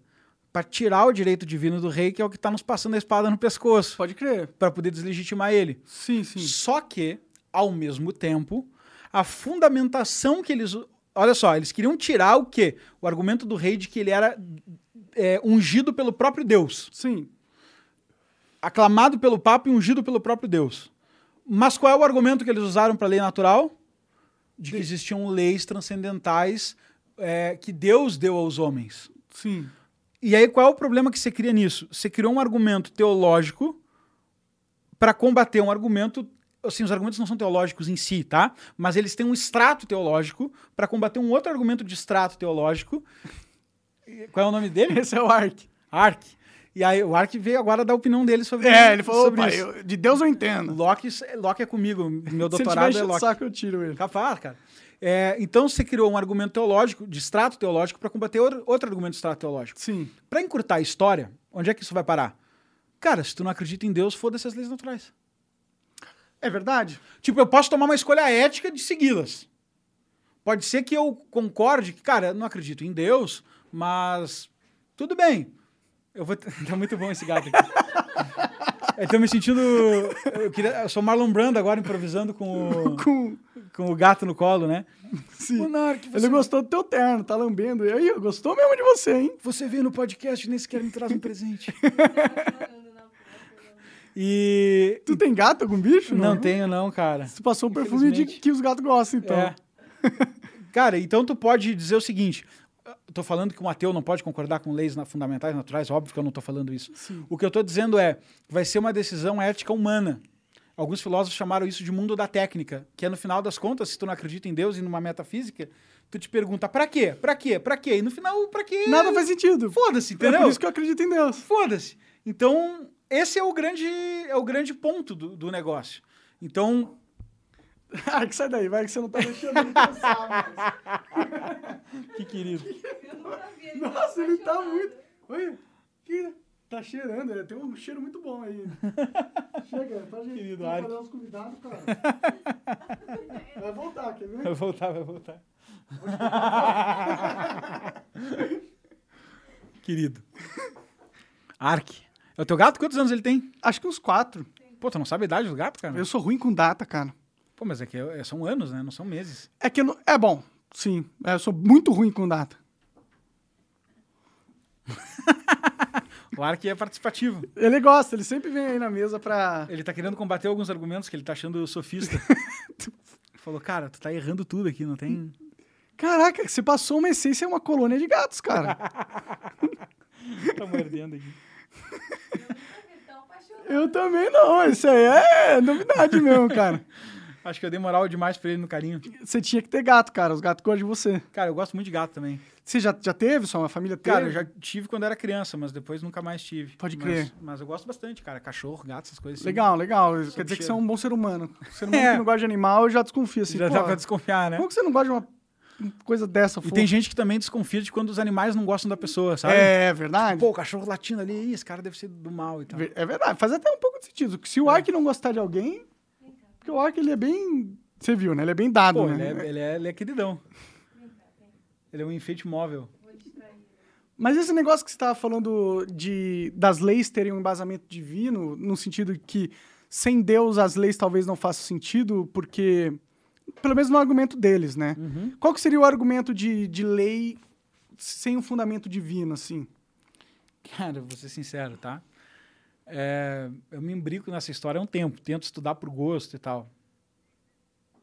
Não tem. Você acha que sem a ideia de Deus é difícil ter uma ideia de lei? Sim. Mas existiam sociedades que não tinham Deus? Não, toda a sociedade se regula. Sim, sim. Tá? Eu só tô... Tem uma coisa que é a razão prática, que é como que tu vai agir. Tem uma coisa que é a razão teórica, que é como tu vai fundamentar essa ação. Uhum. Na fundamentação da ação sem Deus vai ficar muito difícil. Na razão prática pode ser que tu te vire. Entendeu o que eu quero dizer? Pode crer. Cara, sei lá, eu não quero matar a pessoa ali, não vou matar, entendeu? Ah, não acredito em Deus, vou sair matando, roubando. Não, sim. Não é assim, tá? Mas na razão teórica, na hora de fundamentar por que nós não podemos roubar, etc e tal, a gente vai... É possível do ponto de vista ético, mas todas as argumentações éticas que eu conheci até então, pode ser que existem alguns pontos que eu não percebi, eu não conheci, elas carecem de um lastro metafísico para conseguir sustentar aquela ética. Por exemplo, Nietzsche é um dos caras que tenta fazer isso. Nietzsche odeia o cristianismo, Nietzsche é um filósofo famoso, entrou na moda, etc e tal, embasou mil coisas, desde uma direita radical até uma esquerda radical, tá? Nietzsche tenta fazer isso. O que ele fala? Ele faz alguns discursos anticristãos e antirreligiosos, e ele fala que essas crenças no céu, na vida após a morte, etc e tal, é coisa dos fracos. São muletas metafísicas. Pensa como é visual essa expressão. É uma crença que você usa de muleta para conseguir caminhar. Sim. E o homem que jogasse aquilo fora e fizesse suas próprias regras seria o super-homem. Porque ele cria as próprias regras. E aí vem uma frase do Nietzsche que é bastante elegante até, e ele era um estilista na hora de escrever, que é quem para Alexandre o Grande. A frase tem é complexa. Sim, como que você vai parar o cara que tem um poder incrível? Ah, imenso? Mas eu tenho a minha constituição aqui. Ele chega com o seu exército e mija na sua constituição. Mas eu tenho o meu Deus aqui. Cagou, o exército tá aí ainda. Escraviza tuas mulheres, entendeu? Sim. Então, quem para Alexandre o Grande no mundo terreno? Ninguém. Então ele fala, e aí o Nietzsche complementa, né? Porque esses dois pontos são importantes para o argumento dele, senão vai ficar capado. Vai parecer que ele é mais burro do que ele é, embora eu acho que ele esteja errado. O segundo ponto que ele complementa é, e a ideia de justiça, Sócrates e toda essa galera que filosofou sobre justiça são imensos fracassados. Por quê? Porque a quem interessa que o mais fraco seja defendido? Ao mais forte ou ao mais fraco? Ao mais fraco.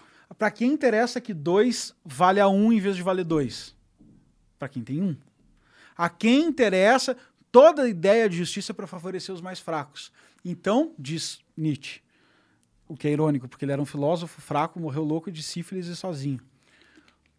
Ou seja, como eu disse, a razão prática e a teórica às vezes não conversam também. Sim.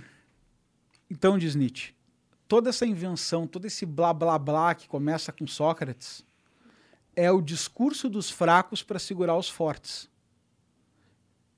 Porque no final do jogo, o forte não precisa seguir esse discurso. É verdade. E é o fraco que teme ele. Isso é as últimas consequências nietzschianas desse pensamento. Isso foi colocado em filosofia em Nietzsche, mas já está em literatura em Dostoiévski, Então, se você pegar Crime e Castigo, não tem spoiler de um livro desses, eu acho, né? Crime e Castigo é a história de um cara que mata uma velha, porque ele era virtuoso, a velha era sacana. Então, qual é o problema de matar a velha? Só que ele descobre que o único jeito de ser perdoado, na verdade, é a sentença. Esse negócio já teve as últimas consequências dá problema. Os Irmãos Karamazov, outro romance mais complexo, mesma coisa. Então, já foi sondado muito na literatura, depois foi parar na filosofia, e toda a filosofia moderna, na verdade, é uma tentativa. Kant se esforçou horrores para isso, muita gente se esforçou muito para matar Deus e, mesmo assim, construir um arcabouço ético. E o que a gente tem hoje, na minha opinião, é pessoas que, na vida prática, seguem um código moral metafísico e não percebem a sua herança. Essa é a minha opinião. O ateu vai lá e fala assim, olha, eu não mataria você. Porque imagina, isso é totalmente errado, eu não preciso acreditar em Deus para achar isso errado. Só que, na minha opinião, ele está recebendo uma herança cristã de valores culturais, através da criação dos pais, da civilização, da cultura, dos símbolos que ele recebe, da educação, etc. De onde surgiram os valores que agora ele detém, né? E ele não está enxergando a textura disso aí. Pode crer. Então, poderia ser outra, não precisaria ser só o cristianismo, poderia ser outra, né? Poderia ser outra religião, poderia ser o judaísmo, poderia ser o hinduísmo, poderia ser outras religiões. Ah. Mas o ponto não estou igualando elas, são coisas totalmente diferentes, mas o ponto é que ele recebeu um lastro civilizacional cultural que ele não reconhece mais porque está muito distante. Sim, sim. Mas, pô, a ideia de não matar e não roubar não pode vir de uma maneira prática também? No sentido de, porra... negociação... eu tenho uma filha, vai. Minha filha, eu posso ser forte, mas minha filha não é tão forte, vai. Uhum. Pelo menos no mundo onde mundo medieval, onde força física era tudo. Eu quero ter um mundo onde eu posso estar tranquilo com a minha filha perambulando sem que eu perca ela. Uhum. Então, eu mesmo sendo forte, eu protejo o meu prole, criando leis que vão a protegê-la. E nesse sentido, eu não preciso de Deus, eu só preciso da questão prática mesmo da coisa. Né? Sim, tudo isso está correto nessa camada argumentativa, mas como eu disse, a minha preocupação não é com essa camada. A minha preocupação é com o extrato dela, o que vem por trás disso. Né? Então, por exemplo, eu acho que tudo isso que você falou está correto. Mas pode ser um instinto o extrato disso. Né? Essa é a teoria, por exemplo, do Thomas Hobbes, do Leviatã. Por que que a gente topa dividir nossa liberdade com o Estado? Cara, porque eu quero dormir de porta aberta. Não tá funcionando. Não tá... O Hobbes falhou, né? Mas eu topo dividir minha liberdade com o Estado, eu topo não ter plena liberdade, porque, no fundo, eu quero que alguém me proteja através do monopólio da força para não vir aqui cravar uma lança no meu pescoço enquanto eu durmo. Uhum. Porque uma hora eu vou precisar dormir. Sim. Então, essa é um pouco através desse caminho que Hobbes e outros tantos sucessores vão construir. Hobbes tem outras coisas, outras contribuições filosóficas, etc. Só peguei esse ponto isolado para a gente construir. Então, isso é uma coisa. Agora, nesses códigos todos aí, o que a gente viu? A gente só viu esse código surgir, salvo engano, posso estar enganado? Eu vou dar um passo atrás para a gente construir melhor, tá? Existe um cara que é conhecido como o pai da antropologia, Claude Lévi-Strauss. Esse cara se preocupou em identificar o que era uma cultura natural e o que era uma cultura artificial. Uma cultura natural é aquilo que surgiria em qualquer civilização, independente de interferência de externos. Uma cultura artificial é uma cultura que não surge em qualquer civilização, indiferente da cultura de externos. O que ele percebeu eticamente que era cultural? O estupro, a defesa do estupro, era uma coisa natural. Era uma cultura natural. Ele visitou várias tribos, ele fez várias expedições e percebeu que em várias civilizações que aparentemente não tinham contatos externos, a sociedade se defendia do estupro de uma forma ou de outra. Principalmente de menores de idade. Não, então, quer dizer que não tinham... Não pensa tu numa sociedade perfeita, tá? Sim, sim, mas o estupro era mal visto. Homicídio também. Incesto também. Todas essas coisas eram mal vistas naturalmente, tá? Mas a parte mais interessante para mim é que só surgiram códigos de ética formalizados em civilizações que tiveram como base um mito fundador. E esse mito fundador é teológico por excelência. Pode crer. Então ele pode ser o faraó, que é o próprio Deus, ele pode ser Horus, que nos observa, ele pode ser os deuses da Grécia, que na verdade representam os nossos sentimentos, emoções, etc e tal. Ele pode ser o paganismo romano, ele pode ser... o Deus judaico, o Deus monoteísta judaico, ele pode ser Jesus Cristo, ele pode ser o último dos profetas em nome de Deus, que é Maomé. O importante é ter um ser metafísico. Mas se ele não tiver esse mito civilizacional, a sociedade não prospera. Porque isso dá cola... É por isso que uma tribo indígena... Eu não estou dizendo que os indígenas são ruins, tá? Pelo amor de Deus. Só estou dizendo do ponto de vista da nossa percepção sobre prosperidade. Não haverá prosperidade. Para pegar um filósofo que não é do time da direita, que é até um cara progressista, é ateu, vamos pegar o Yuval Harari, que ficou na moda por causa do Sapiens, Homo Deus, aquela coisa toda. O que ele coloca lá? Que nenhum estudo que a gente tem disponível na história humana mostra que uma sociedade de mais de 150 indivíduos se torna coesa sem uma crença em comum.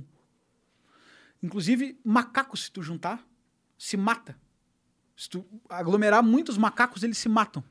Se tu aglomerar muitos ratos, tem um experimento chamado Utopia dos Ratos, eles se matam. Tipo, todos se matam até sobrar alguns. Cara, não, genocídio de lacerante, tá? Comportamento violento, voluntário. Eles não disputam recurso, é diferente.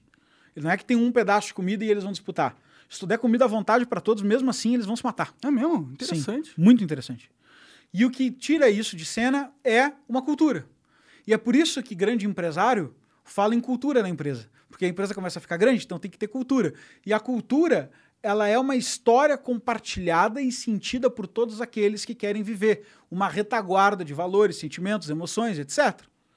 Ele precisa disso para ter coesão, para olhar para o cara do lado dele e dizer... Cara, a gente, junto. Ela não vai me matar, eu não vou matar ela, porque a gente participa da mesma história e a gente tem a mesma cultura.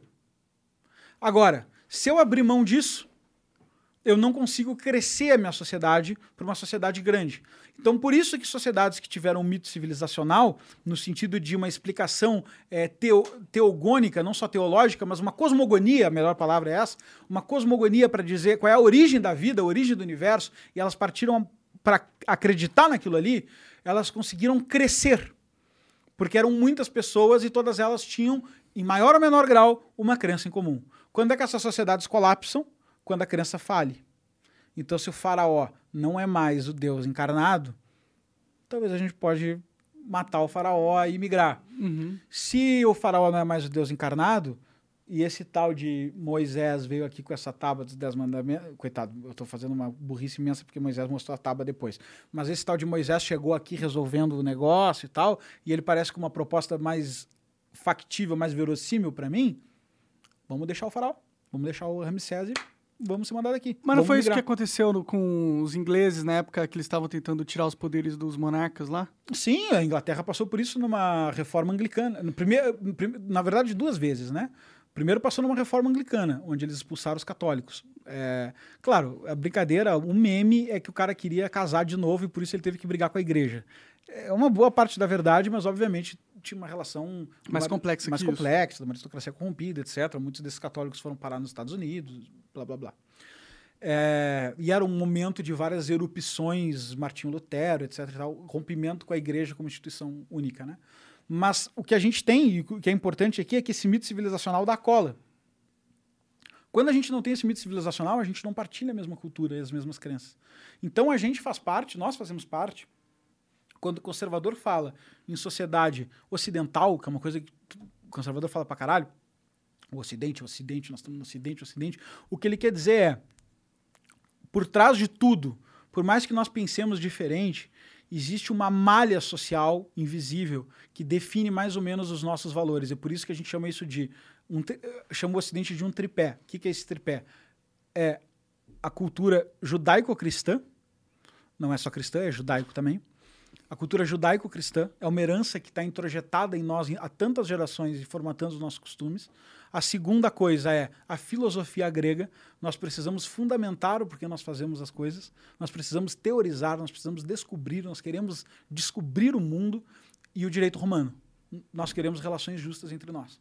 Esse tripé civilizacional é a malha social invisível que a gente não enxerga mais, que os conservadores dão o nome de Ocidente. Mas não tem um pouco isso no Oriente também? Tem, mas é outro totalmente diferente. Totalmente diferente. Por exemplo, o Oriente não tem nenhuma neura com democracia. Sim. Não tem nenhuma neura com democracia. Sabe por quê? Porque no Oriente não nascem todos iguais filhos de Deus. Como que é lá? Como eles pensam? Porque, por exemplo, no Ocidente, tu já percebeu que a frase todos são filhos de Deus feitos à sua imagem e semelhança, tem uma implicação imensa. Sim. Tem autores, inclusive, como Kolakowski, que é um estudioso do marxismo, polonês, que defende que o marxismo é filho distante da cultura judaico-cristã. Primeiro, porque Marx era judeu. Segundo, porque somos todos filhos feitos à imagem... Todos iguais, filhos de Deus, feitos à sua imagem e semelhança. Faz sentido. Eu não estou defendendo esse ponto de vista, só estou colocando um ponto que um autor trouxe para mostrar a complexidade da coisa. Que tudo, no fundo, tem a mesma herança cultural. Alguns interpretam de um jeito, outros de outro. Uns estão, com certeza, mais errado que outros e outros estão mais certo. Mas aí o jogo começa a ficar difícil. Cada um... Aí a salvação da alma é individual, como diz um amigo meu. Pode crer. Mas no Oriente, o que acontece? Eles não têm essa frase. Somos todos feitos à imagem e semelhança de Deus e, portanto, seus filhos iguais, etc. Eles não têm essa frase. Então é plenamente natural que o imperador seja o imperador. E que se o imperador mandar eu me matar, eu me mate. Como a gente pode ver, agora, eu adoro essa parte que eu cito uma fonte muito vagabunda para um assunto muito complexo, e a galera me critica muito.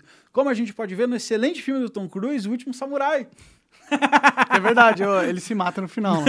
Spoilers, foi mal. Mas o que a gente pode ver, é óbvio que é uma produção romantizada, ficcionalizada, claro. Inclusive a esquerda, que saiu pela culatra e virou de direita por causa da tradição, outra história.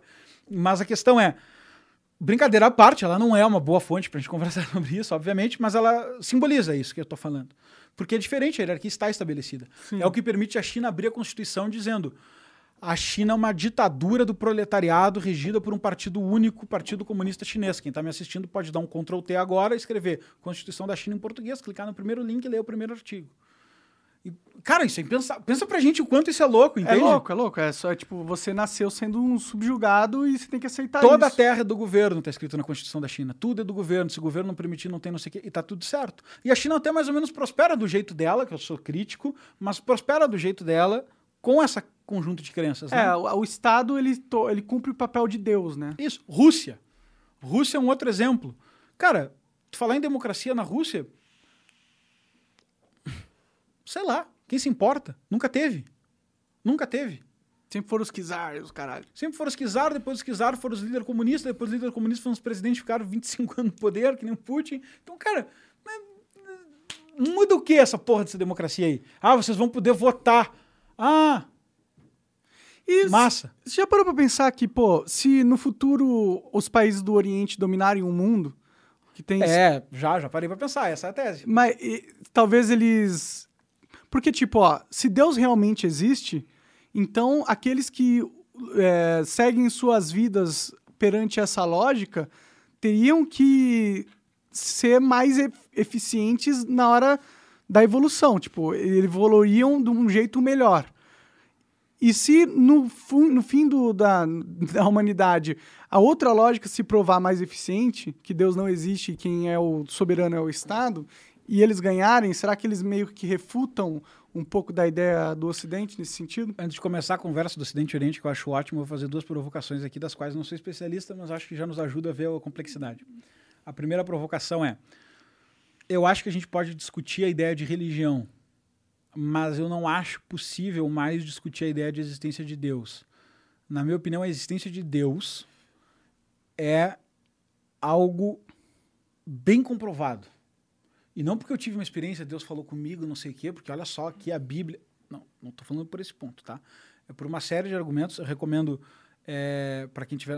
Acho que entrar nisso aqui é uma paulada muito louca, então eu vou só deixar como achar, que eu recomendo as provas, as 5 demonstrações de Deus de São Tomás de Aquino, as provas ontológicas e cosmológicas, e quando tu olha tudo aquilo ali, tu meio que pensa assim, cara... É bem menos salto de fé acreditar num criador do que não acreditar. Passam por coisas tipo, tudo tem causa, então o mundo tem causa, tudo não sei quem, então papapá, papapá. O infinito não poderia ser infinito se não tivesse dentro de um... Passa por uma série de raciocínios que dentro dos limites da nossa razão são compatíveis. Então hoje, no atual estado de conhecimento da humanidade, não aceitar a ideia de Deus para mim é uma coisa irracional. Uhum. Tá? É uma opinião, obviamente, pessoal, né? Não vai ser... Mas não, eu acredito em Deus, mas não sei se eu concordo necessariamente com isso. Sim. Eu acho irracional não aceitar a existência de Deus desse ponto de vista. Você pode me dizer o seguinte, não concordo com esse Deus cristão, não concordo com esse Deus católico, não concordo com esse Deus islâmico. Sim. Aí, cara, a discussão vai pesar mais, vai ser mais embaixo, vai ser outro rolo. Mas nesse ponto eu acho que é falta de filosofia qualificada, não chegar na teologia, tá? Pode crer. É uma opinião pessoal. Segundo ponto, para provocar, sobre a questão de evoluir. Se Deus realmente existe, a gente vai evoluindo, etc e tal. Bom, o cristianismo, nunca podemos esquecer que na curadoria da igreja feita dos livros sagrados termina em Apocalipse. Não, é verdade. É verdade. É o último livro, é o livro do Apocalipse. Tem muita gente aí que então... tá esperando isso, inclusive. Aí vem até os caras gritando Apocalipse nas esquinas e tal, sim, né, etc e tal. Então, eu não sou evangélico aqui para ficar citando Bíblia, etc e tal, mas o ponto é, termina em Apocalipse. Então, não sei se dá para ir tão confiante na ideia de que, não, pô, se Deus existe, vai tudo evoluir e dar certo, porra. Acho que tem que partir do pressuposto que é possível que não seja esse o plano.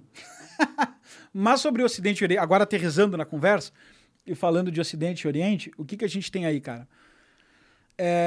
O Oriente descobriu uma coisa que a gente vai ter que ver como é que se desenrola, que é liberdade de mercado com ditadura funciona e funciona mais rápido. Uhum. Descobriram isso aí. Mas será que é isso exatamente? Tipo, ou eles por enquanto, parece que sim. Ou eles estão se aproveitando de um ecossistema criado pelos ocidentais? Não. Essa parte aí, com certeza. Com certeza. Você acha que as duas coisas estão em jogo? É porque eu vejo que muito da ascensão da China, e eu não sou nenhum intelectual, caralho, mas eu vejo que muito da ascensão da China foi porque eles se aproveitaram de um ecossistema comercial que foi criado pelo Ocidente, e é aquela coisa, tipo... Eu não tive que inventar nada disso. Tudo já tinha sido inventado pelo Ocidente. Então, eu consigo só pegar toda a evolução teórica da economia que eles criaram e aplicar para mim, sem necessariamente as outras fatores do Ocidente. Cara, tua intuição está em linha com o que tem de melhor bibliografia a respeito do assunto. Porque é exatamente isso. A China foi construída com dinheiro americano. Com a hipótese de que quanto mais dinheiro nós dessemos para a China, ela se tornaria liberal e ela abriria a mão de ser uma ditadura. Quem desenhou isso foi um cara chamado Henry Kissinger, secretário dos Estados Unidos, escreveu um livro chamado Sobre a China. Tava errado esse cara, hein? Errou brabo. Pelo contrário. Tem uma teoria da conspiração, eu sempre tenho um limite de até onde vou em teoria das conspirações em podcasts, né? Mas tem uma teoria da conspiração que diz que, na verdade, ele não estava errado, ele só estava... Ele não acreditava nisso, mas... Ele não acreditava nisso, ele só queria fazer um outro experimento, que era como é que funciona essa liberdade de mercado no totalitarismo, entendeu? O que acontece e tal? Diz que ele estava sendo instrumento de outras pessoas para fazer isso. Eu não faço a menor ideia, não estava lá, não sei o que eles conversaram, tá? No, who cares? Bom, de um lado, nacionalista, ele não foi uma boa ideia, né? Mas a China se entupiu de dinheiro, com o dinheiro dos Estados Unidos. Não foi a primeira vez que os Estados Unidos fez isso também. Os Estados Unidos financiou a União Soviética. Porque essa é uma boa pergunta, né? A União Soviética. Como é que foi o principal rival dos Estados Unidos? O comunismo dá errado. Como é que pode? Imagina eu ser bilionário, você ser um mendigo e você ser meu principal rival. Como é possível isso, né? Sim. É porque os Estados Unidos encheram a União Soviética de dinheiro. Encheram na hora da Revolução Russa, encheram na hora da briga com a Alemanha nazista e mais um monte de outras coisas. Então, tem dois problemas graves aí. A China se encheu de dinheiro dos Estados Unidos, só que trouxe muito do parque de produção para lá com princípios liberais. Hong Kong era uma ilha britânica, né? Hong Kong era uma ilha britânica. Então, quando você fala em liberdade... A gente fala da China prosperando hoje e a gente sempre imagina... A China que a gente imagina é aquela que aparece nas propagandas de TV 4K de Hong Kong, Shenzhen. Talvez tu imaginar uma China mais tradicional, tu vai imaginar de Beijing. Uhum. Mas a China do fundão, essa aí é uma merda. Essa aí tu não pode visitar sem autorização. Essa aí tu não pode voar drone. Ah, é? É... Que são as partes rurais da China, né? Essa aí, quando tu olha no Google Maps, aquelas luzinhas, sabe? Não tem luz acesa. Sim, não tem muita energia elétrica ali. Não tem nada rolando, etc e tal. Essa aí o oficial de justiça vai junto contigo. Por que que tu quer ir lá? O jornalista ocidental não entra. É de lá que tem um monte de refugiado em Taiwan. Então, calma lá. Não sei se a China está prosperando, né? Tipo, ela tem uma parte que está prosperando, mas o todo... Ela tem uma parte que está prosperando forte, está tradando com o mundo inteiro, que é aquele polo Hong Kong Shenzhen. Aquilo ali é muito forte, é bizarro, que fornece o dinheiro todo lá. Mas as empresas que estão prosperando lá agora começou a mudar essa fotografia, a gente vai descobrir o que vai acontecer. Mas as empresas que fizeram aquilo prosperar, todo mundo comprou um tênis da Nike nos anos 90, tinha... Made in China. Made in China, made in Taiwan, made não sei o quê, made in Vietnã. Todas as zonas de influência oriental. Todo mundo. Pega suas coisas em casa e olha. Empresas americanas. Aí, o seu iPhone, cara. É desenhado na Califórnia. Aí embaixo, pequenininho, feito na China. Uhum. Entendeu? Porque foi desse... Os caras baixaram a tributação e tiraram a regra do salário mínimo. Então, cara, mais barato produzir lá. Sim. Vamos botar lá o negócio. Aí encheram o inimigo de dinheiro. Fora isso, o governo americano também encheu de dinheiro. Não foram só as empresas, não. Entupiram de dinheiro. Aí, cara, ficamos ricos. Crescemos 2 décadas, 2 dígitos por ano no PIB. Hoje conseguimos... É polêmico dizer que rivaliza com a economia dos Estados Unidos por causa da questão de número de patentes, tem um monte de outras coisas envolvidas, mas conseguem ser muito fortes na economia. Se tu botar per capita também, a China diz que tem 1 bilhão e 600 milhões de habitantes, os Estados Unidos 325 milhões. Então, a riqueza, a distribuição de riqueza também, né, não é só o PIB que conta. Sim, sim. Se tu dividir por número de pessoas... Mas o tamanho do número e a qualidade dele, né? Isso. Eu também acho que a China agora pode... me chamar de mentiroso, porque eu tô chutando aqui, joguei a bola para cima e chutei sem nenhuma informação, não tem nenhuma fonte. Eu também acho que esse número de habitantes da China aí é mentiroso, eu não confio em dado do governo chinês. Sério? Você acha que não tem tanta gente assim lá? Não. Pode crer. É, seria interessante saber como que faz essa métrica sem confiar no governo, né? Eu não acredito nessa porra de governo chinês. Ah, o governo vai me dizer, mas tem o não sei o que, aí tu vai ver sempre tem uma... Toda vez que alguém vem me refutar nesse negócio, eu adoraria se refutar, não tem problema nenhum, porque não é uma ideologia minha. Ah, não, pô, eu massacrado, descobri que a China tem 1 bilhão e 600 milhões de pessoas. Não é um troço que me daria dor de dar o braço a torcer. Mas sempre que eu vou olhar ao fundo... Ah, não, mas olha aqui como eles medem, que é tão inteligente, porque não sei o que, tal, tal, tal. Aí eu vou olhar no fundo, um chinês forneceu o dado do órgão oficial. Uhum. Então eu fico pensando assim, não sei não, tá? Aí depois tem uma Esse é o problema de ditaduras, né? Da desconfiança é grande com as informações que eles passam. Isso, Coreia do Norte também, não sei se o número de cidadão é aquele, não sei se a produção econômica per capita da China é aquela... Tem um monte de problema aí com esses números oficiais de ditaduras, né? Uhum. É que nem a União Soviética, né? Do dia para a noite, a União Soviética ficou pobre quando abriu. Não, meu amigo, calma aí. O dinheiro não evapora. Raciocina. Do dia para a noite, alguns dados foram revelados, entendeu? É só isso. E se descobriram alguns bilionários. Calma aí, meu amigo. De dia para a noite, algumas pessoas foram expostas e o resto foi revelado. Então, eu acho que com a China pode acontecer a mesma coisa. Não tem como ter certeza, não tem nenhuma informação, ninguém me disse e tal. É chute. Mas eu acho que é possível que aconteça isso. Não confio nessa questão. Mas eles pegaram muito esse dinheiro e agora a China produz tecnologia própria. A China, as economias, elas tendem a passar por etapas, né? A economia primária é quando você está lá na agricultura, fazendo coisa Brasilzão. Pra viver. Brasilzão. Quando a gente está lá na agricultura. Mas isso é bom, cara. Eu sou fã do agro brasileiro, tem mil motivos. Nosso agro tem tecnologia, o que é legal, tá? A gente tem uma economia secundária, porque a gente beneficia algumas coisas desses commodities, tem uma terciária porque tem muita tecnologia no nosso agro, mas beleza. E o Brasil vai estar numa posição muito boa globalmente falando, porque o mundo começa a ter cada vez mais população e a gente produz comida pra caralho, comida é algo essencial que todo mundo tem que comer, né? Uhum. Então a gente tem um leverage muito grande perante ao mundo, porque eles dependem da gente. A segurança alimentar da China depende do Brasil, essa é a nossa única moeda de troca. Não que a gente possa mandar eles a merda com isso, porque também todo o fluxo de dólar, né? 30% da exportação vem da China. Sim. Então, quando vem esse papo de... Quando qualquer presidente político, parlamentar, qualquer um, falar tem que estancar as relações com a China, parar de financiar a ditadura e tal, na hora H ele não vai conseguir fazer isso dessa forma. Ele tem que ter um plano mais sólido para apresentar isso. Primeiro ele tem que suprimir essa demanda de exportação com os outros países para poder mandar eles tomarem no cu. 30% de exportação, cara, é basicamente 1/3 da tua balança comercial e... Isso é um caos no dólar, isso é um caos na nossa moeda. Se tu perder isso, tu cria um caos. Ah, a China também se ferra.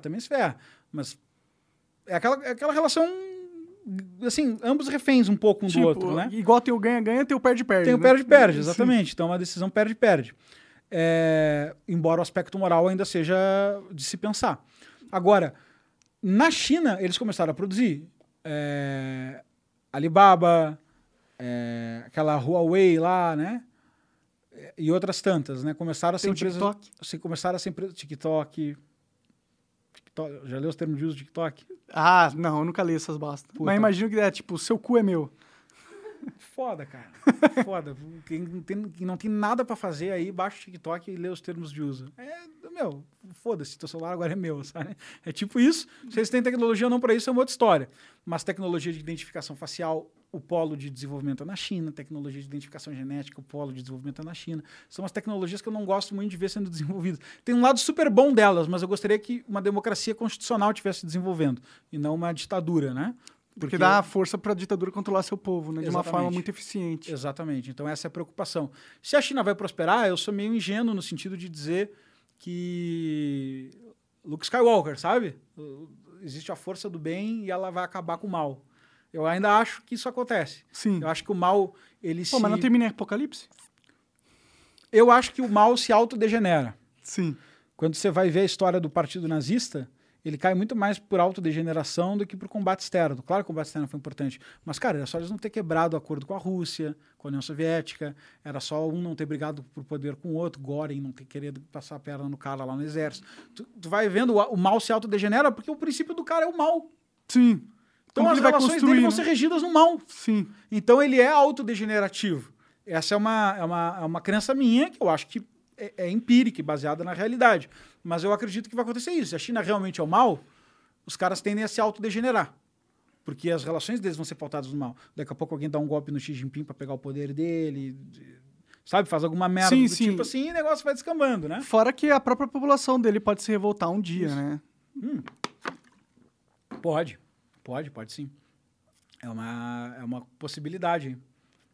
Você acredita que é crível que ela aconteça ou você acha que eles têm a bota muito pesada em cima da cabeça das pessoas? Lá? Não conheço o suficiente a população chinesa para dizer como é que eles interpretam isso. Vi uns documentários, li uns livros, mas muito desinformado para saber como é que o chinês reage, qual é a percepção do chinês acerca do que ele mesmo está vivendo, sabe? Uhum. Não tenho informação.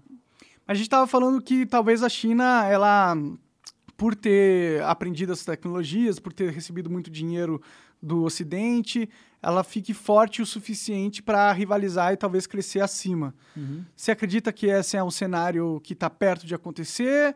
Ou você acredita que... Eu sei que está rolando um caos financeiro global imenso, agora nesse momento, inclusive. É. O Bitcoin caiu 20% nos últimos 5 dias. Todo mundo com as carteiras nervosas, né? eu, graças a Deus, não tinha Bitcoin, então não sofri nesse sentido. Apesar de gostar muito da tecnologia... Pô, tu que tá rico aí, aproveita o time para comprar uns na loucura. Porra, bom, primeiro que eu não tô rico, segundo que eu acho que a loucura não acabou. Eu acho que ainda vai dar pra descer mais, entendeu? Tá bom. Você acha que não? Não faço ideia. Você não manja muito de bitcoins? Não manjo nada, só compro no esporte. Tu tem os bitcoins, então? Tem os bitcoins. Tá tudo derretido agora. É, mas vai subir de novo. Mas eu vou botar mais dinheiro em bitcoin, porque eu vou na... Eu não vou, claro, não vou apostar em... Eu aposto em bitcoin. Vou deixar mais claro a minha posição. O Warren Buffett faz essa diferença, eu adoro ela. Que é... O que é um investidor, o que é um apostador? Cara, o investidor é o cara que tá manjando, e aí ele tem informação, e agora o Bitcoin não sei o quê, porque a Arábia Saudita regulamentou e tal. Cara, eu sei zero. Então eu só vejo assim, parece que tá barato, vou botar mais um pouquinho de dinheiro aqui. E você gosta da ideia, imagino. Oi? E você gosta da ideia. Eu gosto da ideia. Então, vá que, sabe? Vai que vira... Eu tenho uma história muito triste, Fernando Urich, meu amigo. Inclusive, queria convidar ele, mandei uma mensagem no celular dele, mas talvez ele tenha trocado de celular. Porra, deixa eu passar o número dele. Boa. 2016... O cara foi nos dar uma entrevista e perguntou pra mim, tu já investe em Bitcoin? Falei, não. E a entrevista dele era pra falar de Bitcoin. Uhum. Ele falou, pô, então depois da minha entrevista... Tu vai investir e tal. E aí o cara me deu uma entrevista de 2 horas, explicando basicamente porque que era impossível o Bitcoin não valorizar nos próximos anos. O que eu fiz? Nada. Terminei a entrevista e falei assim, pô, muito bom, esse cara é um gênio. Fui pra casa. Cara, é óbvio que eu não teria ficado milionário porque eu teria vendido antes. Né? Porque o cara sempre imagina assim, nossa, se eu tivesse comprado Bitcoin a $200 e vendido a $180 mil, amigo, tu não ia ter esperado chegar a $180 mil, teria vendido a $10 mil, entendeu? Sim. Essa é uma provável. Mas o Warren Buffett faz a diferença entre investidor e apostador. Eu sou apostador. Eu vejo que tá barato, bota um pouquinho mais. Vejo que tá barato, bota um pouquinho mais, alguma quantia que não faz diferença para mim. Tá? Porque a tecnologia é legal. Então, mas esse cenário de derretimento aí econômico, você não acompanha, então? Não tá sabendo por dentro? Tal. Tem bastante coisa, né? A primeira... Covid. Lembra da economia, a gente vê depois? Eu tava dando frase moda, mas é que eu tem que lembrar das coisas. Chegou depois. Mas é que eu fico de cara, né? Os caras botam $2 trilhões na rua e falam assim, não, a gente vê depois. Porra, $2 trilhões. Bem-vindo. Né? Imagina se tira uma dívida no banco de $2 trilhões. Sim, uma hora ela cobra, né? Os juros é alto. Então agora a economia tem que dar conta disso aí. Aí, segundo, estoura uma guerra do outro lado do mundo com um monte de incerteza. Na questão de abastecimento de gás na Europa, na questão de produção de commodities na Ucrânia, que é o principal produtor de soja da Europa continental, com a questão da Rússia, o mercado especula uma possível aliança financeira Rússia e China, que pode ser perigosa para um monte de investimento que está na China. A China dá um monte de trava nos investimentos, relações diplomáticas abaladas, Biden senil assumindo nos Estados Unidos, os Estados Unidos em conflito interno. Então, eu acho que se a China ganhar o protagonismo, é mais pelo conflito interno nos Estados Unidos porque pela competência da China. Sim. Porque os Estados Unidos está implodindo. Sim, sim. Não é a China que cresce de um jeito maluco. A China é um general forte que comanda o partido, comanda o governo, comanda o exército. E ele manda sempre, manda em tudo, manda toda hora. E nos Estados Unidos é o jogo de criança que a gente está vendo. Polarização, papapá, não sei o quê, debate, não vai a lugar nenhum. Não parece mais... Os Estados Unidos se convenceu de um discurso de que ele mesmo era o algoz da humanidade. Eles fizeram tanta essa propaganda de que eles fizeram mal pro mundo que agora todo mundo acredita. As gerações internamente, acreditam. Né? A cultura interna deles. A cultura interna deles agora acredita. Lembra dessa propaganda? Sim. Pô, os Estados Unidos é o mal do mundo. Olha só o que a gente fez na guerra do Vietnã. Olha só, a gente exporta McDonald's, a gente isso, a gente aquilo. Pronto. Agora vocês acreditam nisso. Lidem com isso. Lidem com essa sensação de culpa. Isso enfraqueceu eles pra caralho. Cara, é óbvio, né? A liderança global, imagina o líder global se sentindo fraco. O Biden é um cara que acha que tem que pedir desculpa pros seus Estados Unidos. Ele falou isso? Chegou a falar isso? Não, mas esse é o pensamento... Não falou com essas frases, mas sim, se tu juntar tudo, ele é um cara que acha que tem que pedir desculpa, que é imperialista, que não sei o quê, que tem um problema aqui das minorias, que a gente foi mal com os imigrantes, que papapá, papapá, né? Cara, é óbvio que os Estados Unidos têm 1 milhão de problemas. E não isenta historicamente eles desses problemas. Teve uma escravidão menor, mas muito mais cruel que a nossa. A discriminação foi bem mais longe do que a nossa, não teve a miscigenação que o Brasil teve. Tem 1 milhão de problemas na história dos Estados Unidos. Foi imperialista em muitos momentos pra caralho. Como tem em qualquer país que tem poder, né? Ou porra, que também não tem. Né? Cara, os caras foram a polícia do mundo no século XX, entendeu? Sim. Ah, pô, os caras invadindo o Vietnã lá. Ah, será que eu entro nessa, sabe? Tipo, é muita dificuldade, né? É difícil a posição histórica. Mas daí... Quando tu herda uma liderança dessas, cara, tu tem que lidar... Tu tem um problema. Qual é o problema?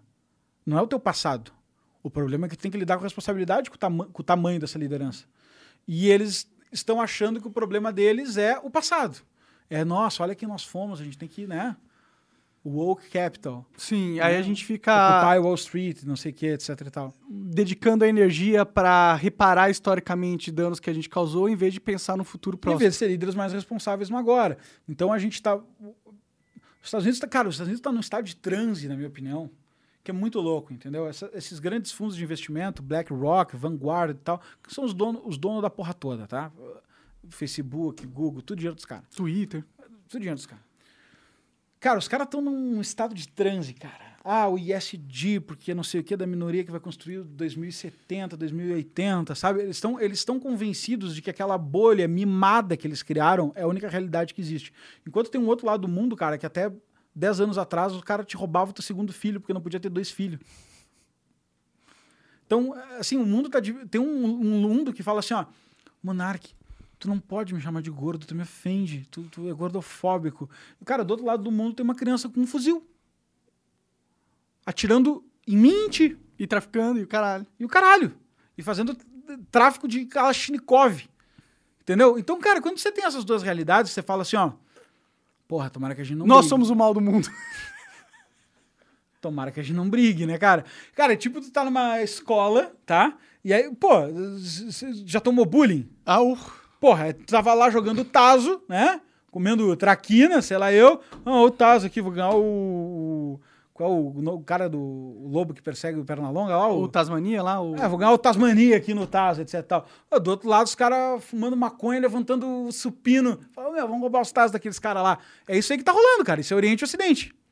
Sim, sim. Agora, nós temos toda uma tecnologia, um histórico institucional de democracia constitucional. Os Estados Unidos ainda é o exército mais forte do mundo, ainda é a moeda mais forte do mundo, é a economia mais forte do mundo, é a maior renda per capita. Não é a maior renda per capita, desculpa. É a maior população com maior renda per capita, proporcionalmente falando. São os líderes de patente, são os líderes de inovação. Os caras têm muita coisa na mão, não é bem assim que acabar com aquilo. Sim, mas... até por isso que você está falando que eu não acredito muito nessa visão da China se tornar um poder hegemônico e controlar o mundo. Porque se você cresceu dependendo do avanço externo, você tem agora, quando você atinge um patamar de igualdade, que eles não atingiram ainda, mas supondo que eles atinjam, eles têm que... conseguir criar algo que é superior ao que foi criado do que você se aproveitou. E como que você vai criar algo superior, sendo que algumas coisas fundamentais dentro do seu país que existiam nos outros países, que foram que permitiram eles criar essa tecnologia inovadora, você não tem e você não desenvolveu. E o chinês está sendo contaminado por um dos piores vírus do Ocidente. Quando tu vai na... qualquer capital europeia e tu vai numa loja dessas de grife, vai ter uma fila de chinês comprando. Se tapando de Louis Vuitton. Hong Kong já virou a principal praça dessas grifes e dessas coisas de venda. O que eu quero dizer com isso? O que eu quero dizer com isso é que o que deixou... o que nos deixou, porque eu me incluo, o que nos deixou mimados no Ocidente é justamente o materialismo. E isso está entrando lá. Forte. Forte. Forte. É casamento de não sei quantos milhões de dólares, e aí Louis Vuitton, e jatinho privado. Quando isso entra, cara, o teu ânimo de pegar um fuzil vai diminuindo. E aí você fala, ah, mas é uma pequena casta, ok, mas aí começa essa casta, para ter tanto dinheiro, tem que pregar muito executivo, tem que pregar muita gente. Aí começa a criar uma classe média. Aí essa classe média já não está disposta a morrer por ti. Já começa a mudar um pouco a figura das coisas. Claro que isso são ciclos longos, né? Mas nisso eu concordo com alguns críticos orientais que fazem uma crítica do Ocidente, que é nós produzimos o nosso próprio rival. Eu não acho que o nosso rival é a cultura externa, eu acho que o nosso rival é a cultura interna. Né? A gente sei lá, cara, o mundo é um lugar bastante complexo e a gente luta para comprar um tênis de marca, às vezes, sabe? Um negócio assim. Ou ganhar uns likes. É, hoje em dia tá nesses likes. Sabe? Né? Porra, tipo... se for teu negócio, tudo bem. Eu entendo, você tem que sobreviver e tal. Mas se isso aí transcender o aspecto utilitário do negócio e entrar no aspecto psicológico, moral, humano, etc... quantas vezes a gente não se pega preso a essas coisas absurdas, né? Por exemplo, eu lembro de ver seu tweet lá, pô, pessoal, vou ficar meio ausente aqui, não tô me sentindo legal e tal. Isso aí, cara, não é só contigo, seria comigo também, acho que nem sei se eu não lidaria pior até com a situação. É difícil, é bem difícil, é complicado. Não sei nem se eu não lidaria pior com a situação.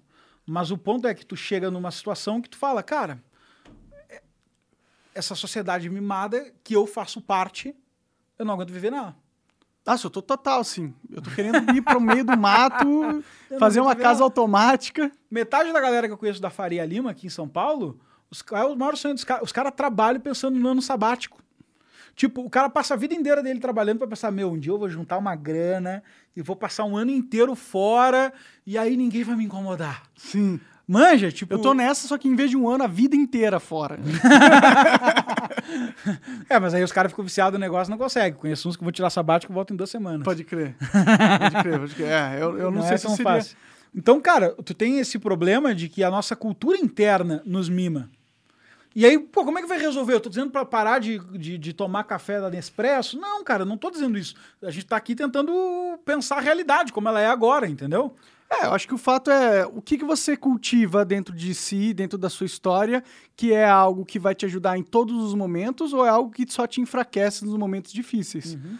Se você cultiva o materialismo e cultiva também o que as outras pessoas pensam de você, no momento que tudo isso acabar, você continua vivo, mas você não treinou para lidar com uma situação que é a situação mais provável que aconteça. Tipo, você treinou para agradar os outros, você treinou para ter coisas que faz você parecer mais forte, ou melhor, ou mais bem-sucedido, que no fim também é para agradar os outros. E no fim mesmo da vida de todo mundo, você tá sempre sozinho. Não tem muito os outros para te ajudar quando você tá numa merda, ou não tem muito os outros para te ajudar quando você pega uma doença. Então você treinou todo o psicológico da sua vida para lidar com uma situação de agradar os outros. Tem um exercício, estava falando ontem disso até, por coincidência, tá? Uma vez eu me peguei apegado à ideia de, demonstrar que eu estava bem na vida. Manja, tipo, tu quer mostrar, olha só. Sim. Eu consegui fazer umas coisas, entendeu? Eu tô legal na vida, etc e tal. E aí eu criei um exercício filosófico para mim mesmo, porque ao mesmo tempo que eu percebi que eu vivi uma dualidade dentro de mim, que eu pensava assim, cara, eu sou um estúpido de querer fazer isso, mas ao mesmo tempo eu queria. E aí, você tem duas faces ali, né? É o bem e o mal lá que a gente falava no começo. Pô, as duas coisas estão dentro de mim. Aí eu me lembro de fazer uma brincadeira que é... Faz uma lista com todas as pessoas que tu quer impressionar. Bota o nome delas. Cara, é a lista mais ridícula que tu já vai fazer, eu tenho certeza. Mas bota um nome, sabe? Fala assim, ó... Ah, tem aquele meu colega de escola que não sei o quê. Aí, ah, tem aquela menina que me deu um fora de não sei o quê. Ah, tem minha ex-namorada que... Aí, cara, vai dar uns 6 nomes. O resto tudo é fumaça, é imaginação. Porque você tem isso, né? Tipo, pô, vou postar agora eu aqui num conversível em Las Vegas, aí as pessoas estão me aclamando porque eu sou um magnata. Sim. Mas aí você faz uma lista e você fala assim, não, mas na verdade isso é uma névoa imaginária, eu queria mesmo impressionar 6 pessoas. Aí tu olha as 6 pessoas individualmente e, cara, no máximo vai sobrar uma que é um problema mal resolvido teu, sabe? Uma coisa assim. Então eu falo, cara, peraí... Eu preciso impressionar alguém? Eu preciso corrigir a minha rota, sabe? É, não existem essas pessoas, não existe essa minha glória, e elas estão tão preocupadas com elas mesmas do que quanto eu tô comigo. Então, o máximo que elas vão pensar é tipo assim, ó... Porra, também tenho que ir pra Las Vegas tirar foto com esse conversível. E o que está sendo produzido, né? De verdade. E aí é todo mundo imbecil, sabe? Então, tipo, são coisas que eu já passei, eu acho que É natural, também já passei. Todo mundo passa, né? A gente vive numa sociedade, às vezes, querer mostrar que a gente tem alguma vitória, seja ela no campo material, intelectual, financeiro, não interessa. A gente quer mostrar, né? Ó... Tô bem, hein? Ô, consegui, hein? Tu tá achando que eu tô fudido? Aqui como eu tô melhor do que tu esperava, sabe? Sim, sim. E isso é um veneno pra gente, porque... É uma via de mão dupla. É ótimo que tu queira melhorar. Materialmente, saúde, finanças, tudo. Performance, inteligência. É ótimo que tu queira melhorar. Só que se tu... existe uma linha muito sutil que é... Se tu conduzir mal o porquê que tu quer melhorar, tu vai piorar muito. Sim. Aí não adianta. Você pode até melhorar todas as coisas que você conduziu ali, mas no fim você vai perceber que você ainda tá triste. Sim, e você ainda tá fudido. Esse é o jogo mais... A vida é sacana no jogo, cara. Esse é o jogo mais sacana da vida, assim, na minha auto-percepção de tentar ver o que é sacana. O que é sacana é que, às vezes, você tem todo um impulso para melhorar e se você não se investigar bem, o motivo dessa melhora é ruim. E aí você vai até melhorar. Pode ser que você fique mais rico, pode ser que você fique mais bonito, pode ser que você fique mais inteligente, mas a raiz era péssima. Sim, então, não era o problema de verdade. Cara, você tá cada vez pior, cara, porque a raiz era péssima. Tu tava com os valores totalmente desalinhados, tu queria impressionar alguém, ou tu queria ser arrogante, ou tu queria alguma coisa assim, sabe? Sim. Então, claro, cada um tem seus desafios, mas eu acho que ao longo da minha vida, o desafio que eu me deparei, que eu achei que tem uma dificuldade muito grande é esse. Às vezes a gente busca virtudes pelos maus motivos. E isso, porra, isso é um desafio... Grande, quais são os bons motivos, né, de verdade? É difícil encontrá-los, assim, né? Tipo, o que é aquilo que nos motiva a ser melhor que não é um mau caminho, assim? Eu arrisco uma lista. Só de falar essa lista, já passa no fundo da minha cabeça que eu quero parecer um cara bonzinho, entendeu? Mas, cara, eu acho que a lista que eu gostaria... Eu não tenho ela, tá? Eu não vivo com esse... Eu não consigo viver... 100% arraizado nisso, mas eu gostaria muito. Sim, sim. Eu acho que as coisas... Desenvolver virtudes pelos motivos certos seriam agradar a Deus, agradar aos outros, mas não no sentido... Servir aos outros. Vou corrigir o verbo. Não agradar, e sim ser alguém que soma. Pô, cara, que ajuda, que enfrenta problema, que melhora a vida de quem tá do lado, que melhora a sociedade, do distante, do próximo, da família, de quem for, sabe? Servir, amar, sei lá, não sei qual é o melhor verbo, mas se dedicar aos outros, virtudes para se dedicar aos outros, em Deus, em primeiro lugar, porque eu acredito que a gente tem uma vocação. E é difícil, às vezes a gente atrapalha ela porque a gente bota um monte de merda nossa na frente. Então, Deus é o primeiro lugar. Gostaria... Cara, eu não consigo viver assim, tá? Mas cara, acho que ninguém consegue. Porra, eu não consigo viver assim, sendo sincero. Mas eu gostaria muito de ter essa como a minha principal motivação.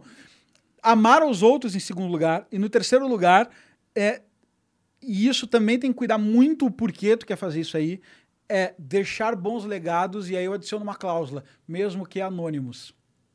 Tem uma história que me inspira muito, e a gente ficou sabendo quem ele é, então eu não sei se deu tão certo, mas, por exemplo, Johann Sebastian Bach, grande compositor da história da música erudita, né? Ele assinava todas as partituras dele com SDG, Só lhe dei glória, toda a glória a Deus. Ele não assinava a obra dele. Ele não queria, ele não estava fazendo pelos motivos que a gente estava discutindo, de parecer ser fodão. Assim, aparentemente, pelo que eu sei, pelo menos não estava fazendo por esses motivos, entendeu? Bom, esse é um fato aí que prova esse ponto dele, né? É, tem gente que escreveu livros fantásticos na história da humanidade e não assinou. Tu entende o desapego disso? Sim, é tipo falar... Agora, olha como a vida é filha da puta. Imagina se esse cara não assinou por uma arrogância de mostrar assim, meu, não preciso nem assinar.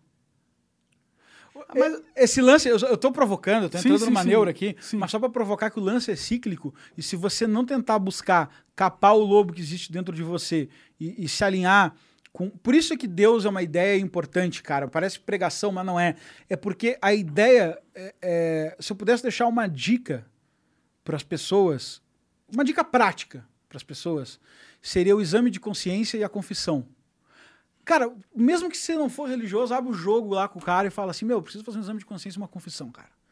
Porque tu precisa, de alguma forma, estabelecer uma relação com alguém que você, que você parte do pressuposto que sabe tudo sobre você.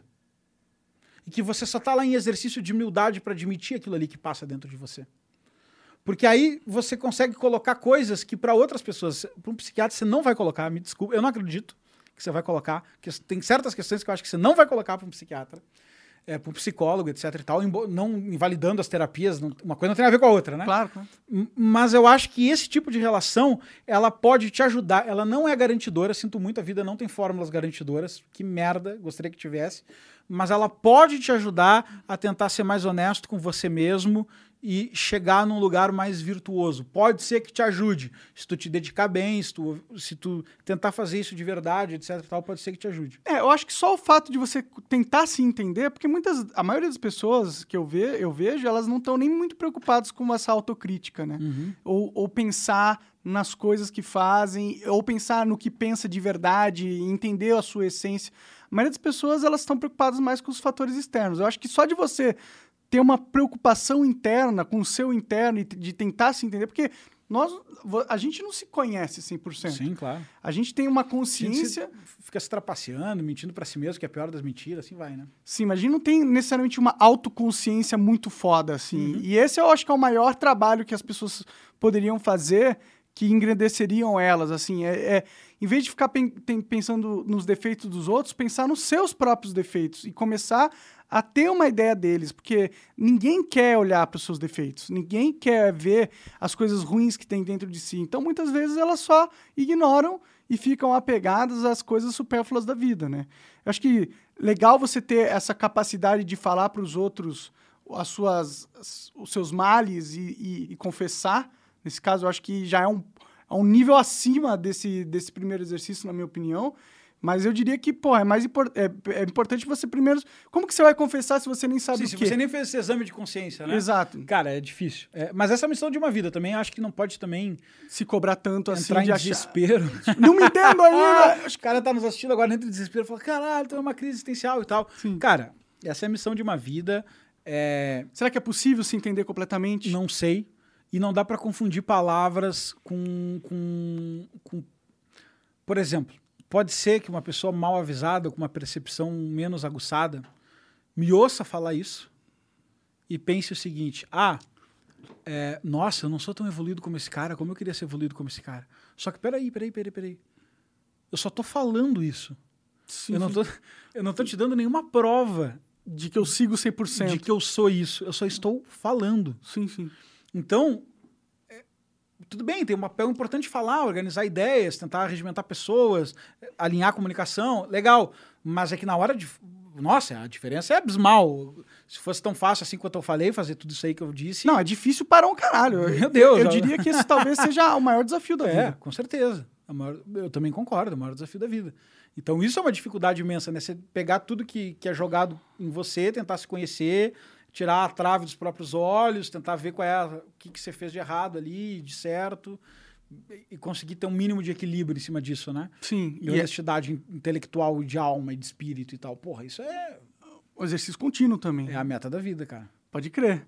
Tomara que as pessoas que não estavam preocupadas com isso comecem a se preocupar, pelo menos, né? Não quer dizer que a gente por já entender que essa é uma grande preocupação a se ter, que a gente consegue seguir nelas 100% ou do jeito que a gente gostaria. Uhum. É, todo mundo... Eu tenho muitos defeitos, eu já fiz muitas coisas que eu considero erradas e eu provavelmente vou fazer no futuro coisas que eu vou considerar erradas no futuro depois. Se tu fizer um esforço, só hoje a gente deve ter feito umas 3. É possível, é possível. Todo dia. É. Mas é esse o exercício, né? É isso. Muito foda, Lucas. Obrigado, cara. Valeu, Monark. Obrigado pelo espaço aí, cara. Tem conversa? Tem perguntas aí? Então manda aí umas perguntas aí e a gente vai pra... Por que você é um merda? Primeira pergunta. Não, nada, duvido. Eu vou atender no meio do programa, já que é informal. Tá, manda aí. Alô? Oi?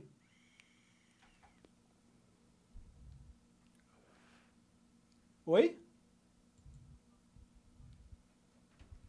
Ah, excelente. Tá. Tá, ótimo. Tá bom. Obrigado. E aí, acabou o mundo? Não. Tô tranquilo. Tá, tô tranquilo. Manda pergunta aí. Só preciso... O rapaz mandou várias. Eu vou fazer uma por uma. Preciso vazar com celeridade. Tá certo. O que vocês acham das críticas do Nando Moura perante o trabalho de vocês após a ascensão do Bolsonaro e a desvinculação do Nando com o governo? Pô, já estava tão longe dessa energia. Eu estava aqui falando de consciência. Cara, não, vamos lá. Primeiro, nunca vou passar a criticar veementemente alguém que só passou a me criticar. Eu acho isso muito louco. E acontece direto na internet, entende? Sim. O cara te critica e aí, de repente, tu era tranquilo com o cara e fala assim, e tu é o maior, não sei o quê, papapá. Cara, sei lá, eu estive na casa do Nando Moura uma vez pra gente conversar. Eu não sei quais são as bases que ele usa para essa percepção dele e tudo mais, né? Eu tenho plena consciência de que nem eu, nem a Brasil Paralelo somos bolsonaristas. Poderíamos empilhar 1 bilhão de argumentos aqui em cima para falar sobre isso, tá? Não somos bolsonaristas. A gente faz um esforço genuíno para ser apartidário. Pode ser que a gente em algum momento erre isso e ele tenha algo sério para apontar? Pode. Pode ser que ele esteja numa guerra política tão exacerbada que ele fica cego por essa guerra em alguns momentos na hora de criticar? Pode ser também. Eu seria totalmente a favor de conversar com o cara e me entender, assim, mas eu não passei a odiar ele porque ele fez essas críticas, tá no direito dele, que bom que ele se sentiu à vontade de criticar. Pode crer. Depois ele pergunta se existe chance de reconciliação com o Nando Moura para formar uma frente ampla contra o governo Bolsonaro e fomentar uma terceira via para as próximas eleições. O nosso papo... Bom, reconciliação eu já falei, né, cara? Eu não tenho nem briga com o Nando Moura, pra ser sincero. Bom, se você topa conversar com ele, tem uma chance de reconciliação. Cara, se o cara me mandar um WhatsApp agora, a gente já tá junto, entendeu o que eu quero dizer? Tipo, não tem uma briga com o Nando Moura. Pode crer. Eu não tenho nada, zero. Nunca nos manifestamos sobre isso. E tudo bem que ele expressa a opinião dele, ele é um influenciador de opiniões, esse é o trabalho dele, né? Sim, ele faz com todo mundo. Mas não é o meu, não é o nosso, sei lá, sabe? Tipo, e aí a questão de fazer uma frente ampla contra o Bolsonaro é uma questão importante que é, em 2018, no ano das eleições, Bolsonaro versus Haddad, eu sou muito anticomunista, cara, muito. Bolsonaro versus Haddad, Lula preso, pós-Lava Jato, PT em baixa, pior impossível, nós não fizemos uma frente ampla pró-Bolsonaro. A Brasil Paralelo não fez isso. E foi muito cobrado. Foi um dos momentos mais difíceis. Teve 2 momentos muito difíceis no sentido de diplomacia. 2018, que era, vocês têm que fazer campanha pro Bolsonaro, senão vocês são inimigos da nação. Esse foi um momento muito difícil. Eu me lembro até hoje que entrou uma vez um cara com uma camiseta do Partido Novo numa live e os nossos telefones começaram a tocar na hora, porque tinha uma narrativa de que se o Novo atrapalhasse o Bolsonaro no primeiro turno e ia pro segundo turno e aí ele perdia por rejeição. Tinha toda uma noia, né? E, cara, a gente não fez... É óbvio que a gente não era a favor do Haddad, mas a gente se preocupou muito no longo prazo de fazer uma instituição, fazer propaganda para um político. Acho que não é legal realmente. Cara, a gente tinha muito essa preocupação. Tipo, a gente queria trabalhar no âmbito das ideias e da cultura. Se eu fizer propaganda, parece que eu vou estar... A gente botou no estatuto da empresa desde o começo, cara, que a gente não ia receber dinheiro público justamente para não ter conflito de interesse. Então, se eu começo a me associar a um partido ou a um representante, mesmo que ele seja mais afinado com parte de ideias ou não, isso... começa a ser problemático, entendeu? Na minha concepção. Uhum. Tanto que a gente não fez nenhum negócio com o governo Bolsonaro, nada, absolutamente nada, desde que isso começou e nem quis, sabe? Então, esse é o primeiro ponto. Segundo, depois, em 2020, final de 19, início de 20, teve o grande racha da direita. Cada um foi para um lado. Sim. Né? E aí meio que veio a segunda onda de tensão diplomática na nossa história como instituição, que era... Cara, o Arthur Duval, o Nando Moura, Diego Rox, não, esqueci o nome dele. Bom, mas tinha um outro... Pô, desculpa, cara, não é desprezo, não. Eu realmente esqueci. Mas eu sei que é... Diego Rox, uhum. Lembrei, desculpa. Diego Rox, outros caras, etc e tal. Eles eram parceiros nossos no começo, nos ajudaram, nos divulgaram, entende? Sim, sim. Foram afiliados da Brasil Paralelo. Não tem, isso não tem nenhum problema, entende? Eles passaram a ter uma percepção de que tinha que abrir uma frente ampla com o Bolsonaro. Da mesma forma que nós não fizemos campanha para ele, nós não queríamos abrir essa frente ampla, até porque, do meu ponto de vista pessoal, e agora eu saí da Brasil Paralelo e entrei no Lucas Ferrugem, do meu ponto de vista pessoal, eu ainda não vi alternativa, eu ainda não vi proposta que seja coerente, que seja forte. Ah, se vocês ajudássemos, talvez, beleza, mas a instituição não tem o papel político partidário, uhum. A instituição tem o papel cultural e de ideias. Então, ah, mas vocês têm valores conservadores, vocês não sei o quê, vocês têm isso, vocês têm aquilo. Pode ser, cara, mas então que a gente bote esses valores nas pessoas e as pessoas decidam quais são os representantes que atendem esses valores. Uhum. Mas não eu fazer o câmbio e dizer, faz o seguinte, nem precisa pegar esses valores, vai direto no cara lá que ele que tem. Entendi. Aí o Nando, ele tá puto com vocês porque vocês não fazem uma campanha contra o Bolsonaro. Ele acha... pelos vídeos dele que eu vi, eu não sei se ele fez mais, mas pelos vídeos dele que eu vi, ele tem a seguinte interpretação, de que a gente não fez críticas que deveriam ser feitas ao governo Bolsonaro, tratou muitas vezes de assuntos paralelos para não tratar de pautas sensíveis ao governo Bolsonaro e que... também, estou tentando ser honesto com ele e lembrar todas as críticas, né? E que também a gente faz isso em parte não só por ser bolsonarista mas, e olavista, mas também por não querer sofrer algum tipo de prejuízo financeiro com o nosso público que poderia ter boa parte bolsonarista. Acho que essas são as críticas dele, salvo engano, são todas essas, tá? Entendi. Espero que o pessoal que acompanhe mais aí saiba se eu acertei ou não. Bom, essas críticas todas, qual é o jogo, cara? Primeiro, a gente não fez campanha a favor do Bolsonaro, a gente não é responsável pela eleição do Bolsonaro, a gente não vai fazer campanha para tirar o Bolsonaro. Quando eu fiz manifestação para tirar Dilma, Brasil Paralelo não existia. Hoje eu não faria manifestação para tirar o PT.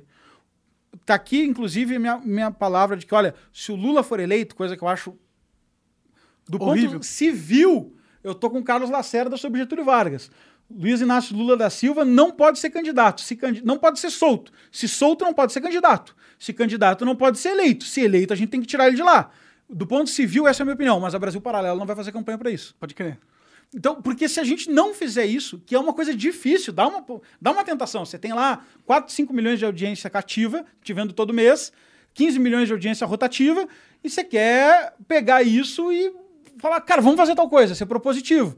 Mas aí a gente vai sacrificar toda uma ideia, que é a ideia da nossa fundação, de que cara, precisamos de uma mídia, um grupo de comunicação cultural que faça duas coisas. Seja uma alternativa de valores para aqueles valores que a gente discorda, que são valores progressistas, comunistas, etc. E segundo, que seja uma ponte da alta cultura com a cultura da galera. Que eu consiga trazer assuntos que estão presos em livros muito loucos para a galera que não é dos livros, entendeu? Uhum.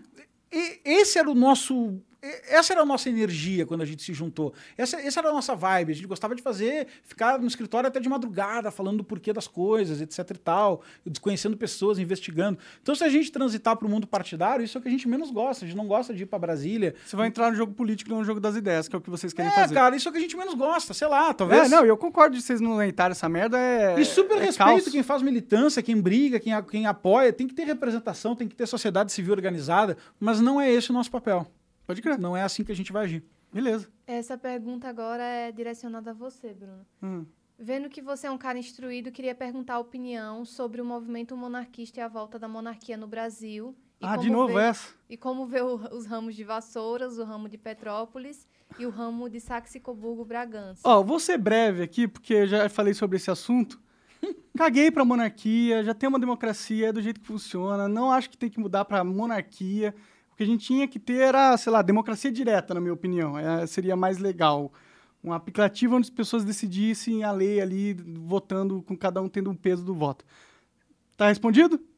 Vamos, tem mais ou acabou? Não, ele só falou, pediu para o Brasil Paralelo fazer um documentário sobre a vinda da família imperial, desde Vezida até hoje. Como é que é? Ele perguntou se tinha como fazer um documentário, assim, voltando nisso, a Brasil Paralelo poderia fazer um documentário sobre a vida da família imperial, desde o exílio até hoje. Aí agradeceu. Poder pode, né? Não sei se convém. Não sei, eu não conheço a história pra saber se ela é realmente interessante. Às vezes dá um mega filme. Pode ser, né? Pode ser. Mas eu não tenho informações suficientes pra saber se é realmente. Se tem uma grande história. É. Ele vai pesquisar, um dia ele te fala, tá bom? Valeu. Lucas, obrigado. Valeu, Monark. Obrigado, cara. Até a próxima. Valeu, galera. Tchau.